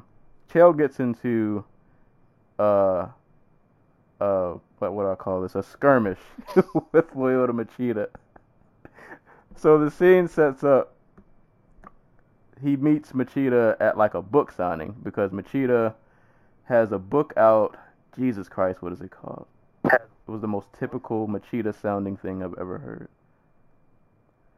Anywho, Chael had been swaggering through the mall, marveling at all of the premium retailers Victoria's Secret, Pottery Barn, Simon's, Target, and of course Pinkberry. Suddenly, Chael stopped. There was a massive crowd outside the Chapters Indigo bookstore.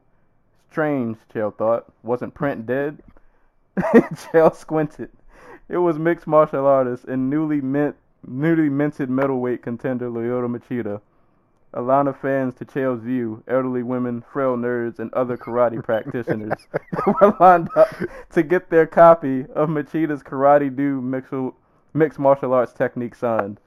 Despite being ignored by literary critics and scholars, the book had generally received excellent reviews on Amazon, including a five-star rating and a breathless review from user Dulce who reported, I purchased this book as a gift from my Machida crazed boyfriend. It arrived well in time for his birthday. He's in love with it. I had no idea how informative and well done this book was. Kind of makes me regret getting it, as now my boyfriend wants to try all the moves he's reading about on me. Very impressed by this book and highly recommend it to anyone who's a mixed martial arts fan. So basically, they get into the stair ground. Oh, the book is called Enter the Dragon. Did we just miss a thing about spousal abuse right there? We did. that, that was the whole thing. And the last quote. Oh, this is where it gets good. Lyoto. So they, they get into a showdown. They're, they're facing off. Lyoto, you are the worst martial artist I've ever seen. Calling you a martial artist is actually an insult to all martial artists. You prefer you, your performance against Mr. Wonderful was an embarrassment. I don't know how you can sleep at night knowing that Uncle Dana Uncle Dana gave you lumbering tin cans like Henderson and Bader to prop up your crap counter striking in the octagon. In short, you suck, Brazil sucks, and you can suck my dot dot dot. Machida, Machida interrupts, yelling out Sonnen, jumping to his feet, sending copies of the Machida book flying everywhere. The startled fans gasp. The air was electric with aggression and a musk of dragon stick. And then they square off in the parking lot, and um, you know what? Because you guys need to read the rest. I won't spoil the ending. They go fight it out in the parking lot. So, um, MMA fan fiction is uh, is very real. not- It's a very real Th- thing. that was not even the most surreal one. Well, wait. When you mean fight it out, you mean physical, like a fight, or you mean what I was worried about or concerned about? I mean, No, I, I thought this was gonna go in a really, really, really scary direction. dude, No, no, no, there, no, there, no, no, there they- they there is some out there. I mean, there, there, there's some that get worse. Well, I mean, like, I, uh, if you ever wanted to read about how um, Conor McGregor and Shawn Mendes would be as a couple, there's a story for you, my friend. no thanks, I'm okay though. Kevin James also Kevin James also makes a, a cameo in this. In which one, the the the Conor Mendes one, or the one we're talking about right no, now? the the son. This Okay. one I just Well, read. you know, it's interesting. Like, I don't know if you guys are familiar with uh, what is it, World of Mixed Martial Arts, No. the game. You've never played the game? It's Not by that- it's it's by the people who made like the Wrestling Empire series. Basically, you control your own. You can control the UFC. You control your own MMA promotion. It's like a it's like a sim game. And I do know of people who run like full leagues with their like they create their own rosters and they do similar to this, like recap the fights that happen, uh, and do press conferences. But I've never heard of a like a fan fiction like that. No, like The- nothing on this level. Oh, it's Uh, real. I, I'm, I'm I will sure leave a- exists. I'm gonna leave a link in the description to this website. Um, I know I know there are more. Um, this website alone has like five or six stories, at least on this page. So Got Chael Sonnen versus the World, Joe Rogan's last visit to the post office, What? uh, UFC 183, a worthy man bun, part one and two. Uh, you know what though? Like that Uh, that was actually pretty. That was not a horrible horrifying story. So Oh no, I, I, I want, One of I'm saving those for later. I see. Yeah, we're gonna start reading these at the end of it. Dude, I want to get the guy who wrote the Conor McGregor Shawn Mendes one. Let's interview him. I'm gonna click on this about page to see. Oh, see, no, it doesn't. Uh, no, it just says MMAfanfic.com is written by the people and for the people. These stories are work of fiction by fans. No profit. Oh, see, I don't, cause they don't have any. Um, I don't see like the author's name, cause I, I really want to give these people credit. But um, I'll leave a link down there. It feels though. like we're torn So, uh, between being impressed and being critical. Oh no, it's weird. I mean, no, I'm just saying like because I've seen dudes do like full like fighter organizations that for like three years, and I'm just like, wow, you have more skill and time than I do, my man. and they're well written too. And it's like I would recommend WMMA for anybody who wants to have like a. If you ever play like out of the park baseball, it's similar to that, but for MMA. So if you ever want to try that, it's it's well worth the time. But it's uh, it's definitely not Lyoto Machida and Chael and having a fracas in a, a a parking lot. in West Edmonton. West Edmonton. You know what's weird? I could I, like that had to have been written after August of 2013 because Machida Davis was in August. Yeah, it was 2014. Uh, this was written. Yeah, it went up September So this whole this story might have been in the works for like a year. they were waiting their whole life to Hey, if unleash it's, the if it's well written and it's creative, good for you. Hey man, this this is the thing. We're gonna start reading these at the end of every episode. Is this is this going to replace movie reviews? I mean, I saw The Shape of Water on Friday. Yeah, no, I'm not. Nah, What? nah, brother. What? What do you have against Manfi uh, Fishman? Fish, what? Fishman, and and Sally Hawkins. I have zero interest in a movie based on man-fish relations. Sorry, sorry, fellas. No, I it was weird. either, It was did it? weird when they teased it in Hellboy. It's weird now. uh, it's so much weirder. Than Oh think. lord, did we scare Stokes Yes. Wow, off? he dipped out. I think you know what though. Like I was under the impression we were going to hear some really creepy shit. So he, he Oh, probably no. he was smarter than I and was like, I mean, if you, if you want the, if you want the um if you want the I know- the summary of what I was going to read, I'm going uh, to assume without re- without hearing it that I have an idea what it's about. well, okay, um, McGregor starts dating the only guy that he's lost to. When Joe, when Joe Duffy gets sick of his trash talk, can McGregor win Joe back? And then it has fight predictions for that But he wasn't was the only up. guy he lost to. Uh, This was back in 2015. He still he lost to What was the the rush the pole uh the what was the guy the Uh, flyweight who Uh, oh yeah, um, crap. Are you alive, Stokes? no he left he was smart. he got out of here. He got out of here when it started. I like how I'm down. I like how I'm thumbs downing a story based entirely upon the inaccuracy of the plot. Uh, what is it? Arch Temejaj Sintenov. Sintenkov. It's like Sentenkov or Sendelnikov, whatever. Yeah. Oh man. Well. I mean, since we're here, we might as well hear the Shape of Water review. Am I correct? Uh, it was great. There was parts of it I didn't care for. Most of it I liked. Um, parts I loved. Um, I'm very upset. There was no Fishman dong. Can we make a drop of that? Yes. Just, I feel like that's got to be the lead-in to the podcast. Well, like here, here's the thing. Like Sally Hawkins is naked within like the first 30 seconds of the film. And, But nobody and- wants. But you're concerned about Fishman Dong. Well, no, I'm I'm just like because they stopped the film like in the middle because they have like, like they have sex, like her and the fish man, and she explains to Octavia Spencer. And you like this movie.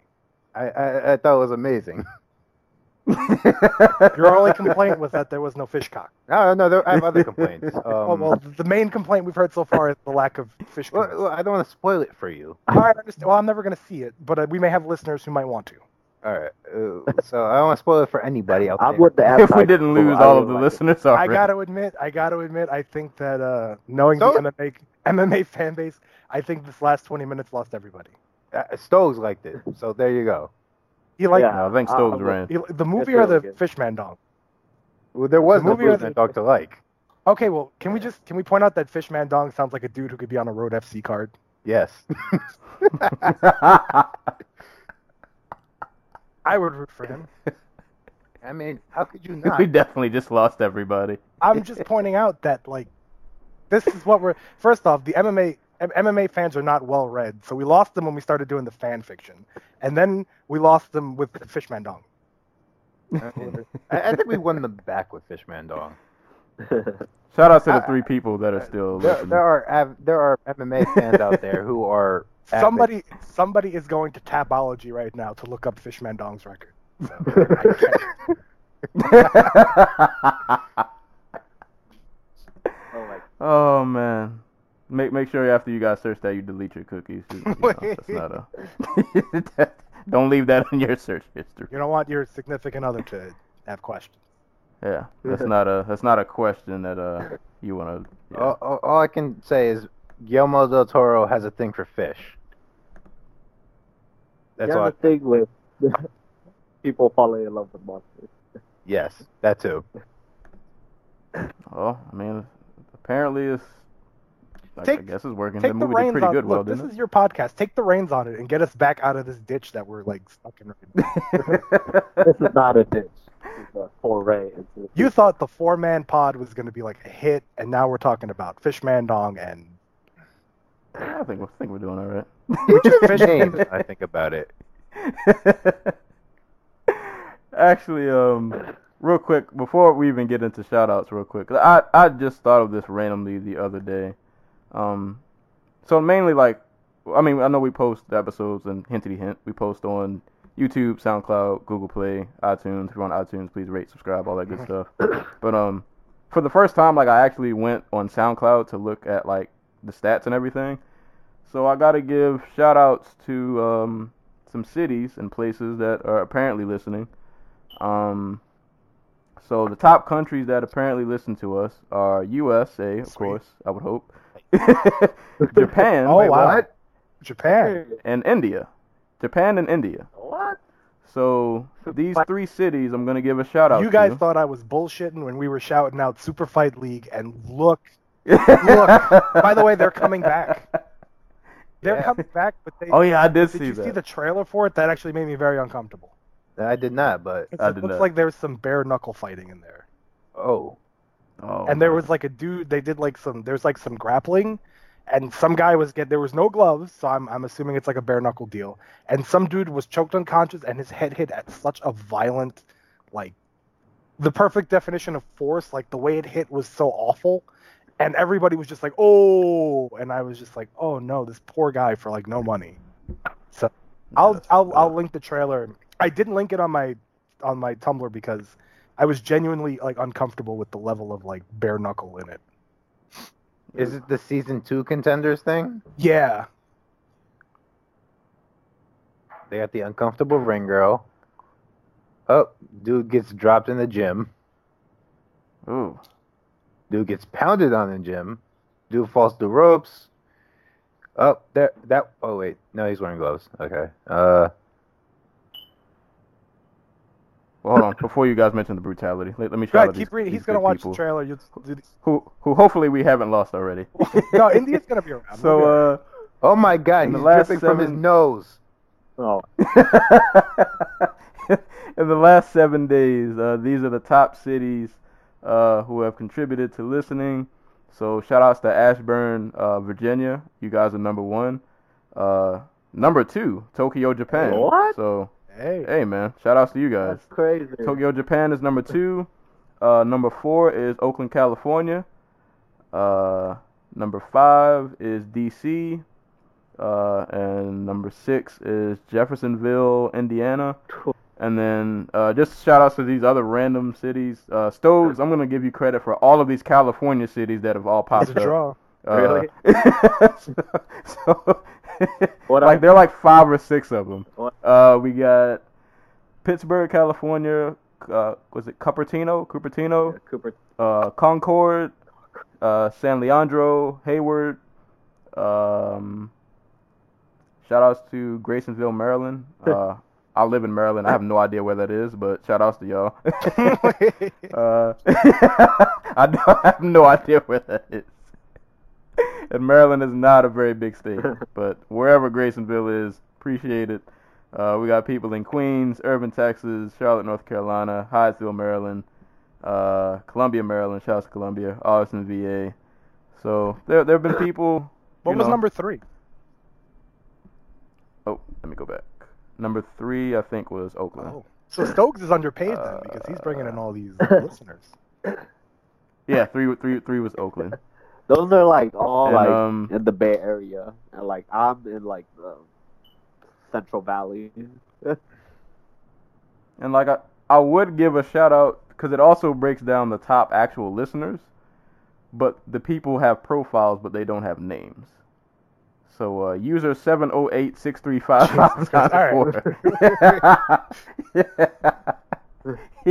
You're at number one right now. This man is having a heart attack.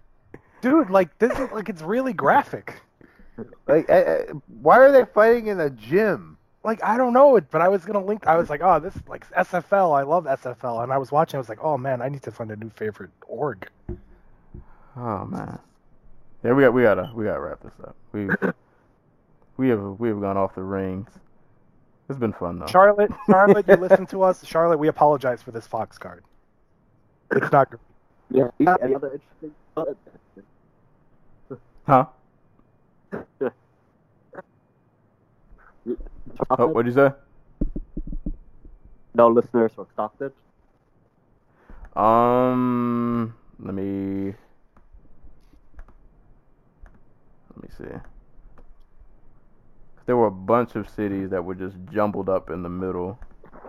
Um, let me see. Washington D.C., Hayward, Pittsburgh, Cupertino, Concord. Shout out to Cairo, Egypt.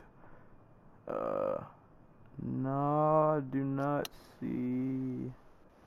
Oh, we got San Francisco. Mm. I'm very Um, upset there's no Jersey on that list. I'm gonna, have to go, I'm gonna have to go beat some people up. We, I- we got the I was actually thinking no Europe, so we must have really killed it with that Poland podcast. Like we Yeah. killed that territory. They were they were not happy about what we had to say. we got we got we got one listen from the Ukraine. Sweet, big Vitali fans, big Vladimir fans. so you know, pre- appreciate uh that Tokyo stats awesome though. Shout out, shout out Yeah, to that's Tokyo. interesting. I think I might know who that Um, is. What's one dude? Yeah, uh, like I, I have no idea like what the scale on these is. I know there's somebody on Tumblr who I uh, speak with sometimes who is from who is American living in Tokyo. Oh, cool. Well, thanks to him then. I guess. I hope. Shout outs to everybody then. Pre- appreciate No Peru listeners, man. No Peru, no Jersey. Ugh. I know, right? We'll, we'll get them. We'll, we'll, we'll- we'll get them. I mean, we got some Jersey surrounding areas. We got a few cities in New York, and y'all are like right next to each other. So it's, it's only a matter of time. We'll we'll we'll get we'll get in there somehow. But um, yeah, I just wanted to shout that out. So uh, appreciate you guys for listening, especially to this long podcast that went on for. Too long. Well, I lost I lost count, so I, I, I might have I might have to break this into a part one and part two. look, we could just leave off. We could just leave off everything after that movie review. Eh, I'll, I'll, I'll see. I'll see how, how. Oh Lord, I'm gonna edit this. I'm gonna have listen. See, to a I told you. Jesus Christ. See? it's, you know, it's whatever though. Uh, when I edit it out the intro part, I'll see how long this actually is because the number I have right now isn't true because we spent like the first 20, 30, however many long minutes just talking before we even recorded. I've got so. 332 here, but I also wasn't here when you guys were here earlier and trying to find me. I'm at four hours. Jeez.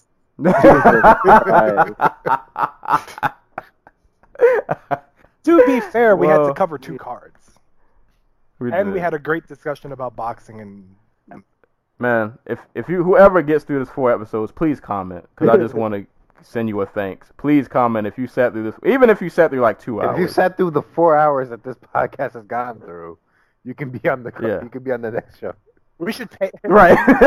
Like, please comment. We we gotta give you a shout We out. just got to make So- sure you're alive at the end of it. Yeah. Right. But um, I guess we'll just uh we'll go on real quick. I don't want to drag it out too long. We'll just do last parting shots and shout outs. Um, well, let me bring up my sticky note because this was the one thing I did write down.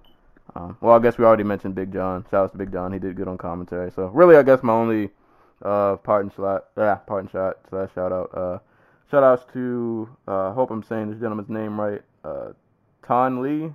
Um, he fought at LFA 31 um, on Friday. He is now their interim featherweight champ. Um, I believe he was also on Dana White's uh, contender and, and series. tough.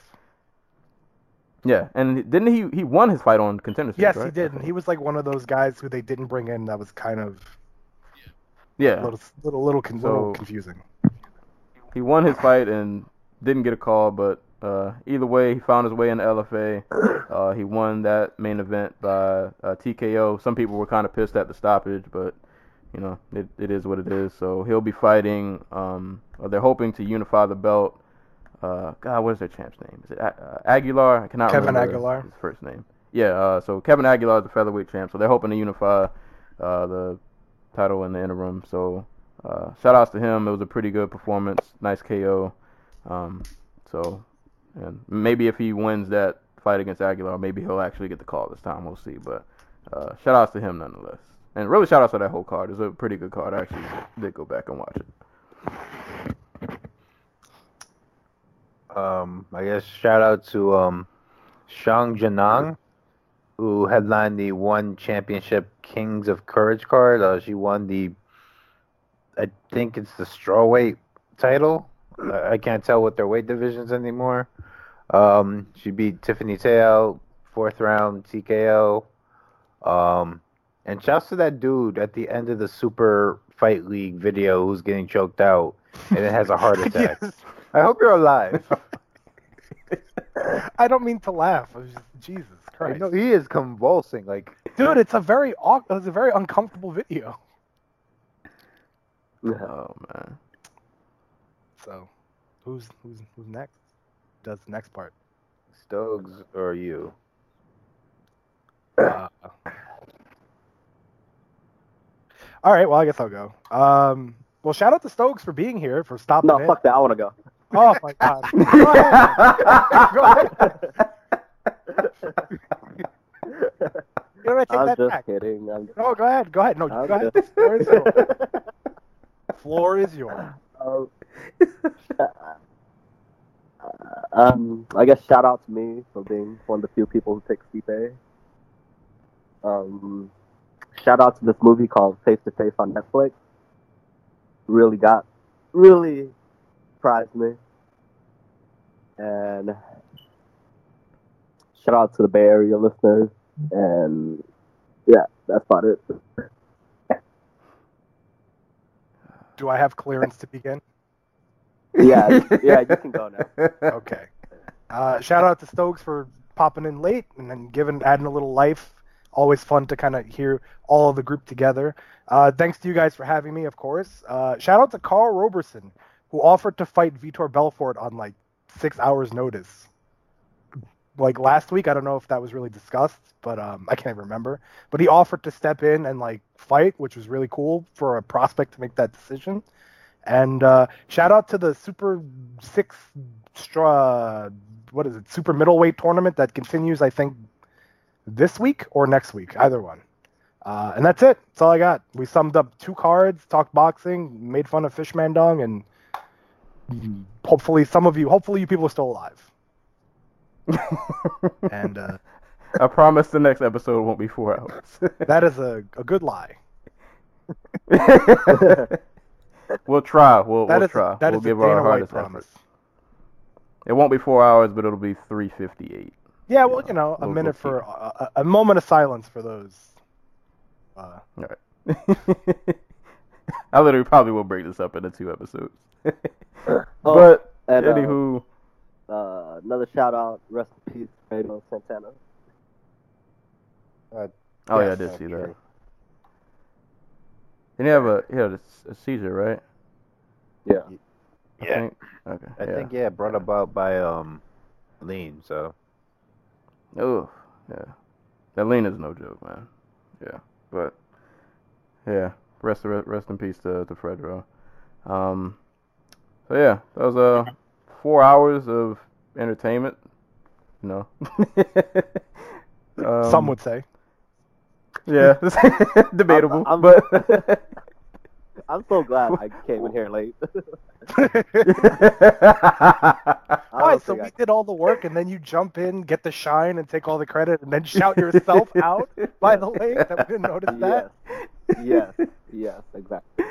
Oh man, but uh, it's been been an awesome episode. I'm glad we finally got all four of us. Um, well, I, I did say that the time the four of us would get on that the episode would be really really long. So in that regard, I didn't lie. Like I I, I kind of told you guys this would happen. I just didn't think it was gonna happen at this moment. But hey, life happens fast, and Main you, event. just, you yeah. guys have to deal. Main event it. always goes on So. last, as they say. All right. But uh, appreciate you guys for sticking around this long. Um, as always, you can be listen to this podcast on uh, YouTube, um, SoundCloud, Google Play, iTunes. If you're on iTunes, please rate and subscribe. Uh, if you have emails, questions, concerns, you can send those to Dojo Talk Podcast at yahoo.com. And uh, we got cards coming up next week. So more episodes will still be coming. It'll probably take you like two days just to listen to this one episode. So send it to your send it to your friends, and if you're really good, send it to your enemies. I mean, at, at best, you know, if you're at work, we didn't took we we've got you through half your day. yeah, we got you to lunch, Like- dinner. Half right. Half of your shift should already be over. So, Although, are you really gonna want to eat Um, after thinking about fish dick? Because I don't think you want to eat. oh man, but anyways, thank you guys for listening. As any ah, as always, anytime people are being punched and or kicked in the face, we'll be there to talk about it. And hopefully we catch you guys soon, and we'll catch you guys later. Peace.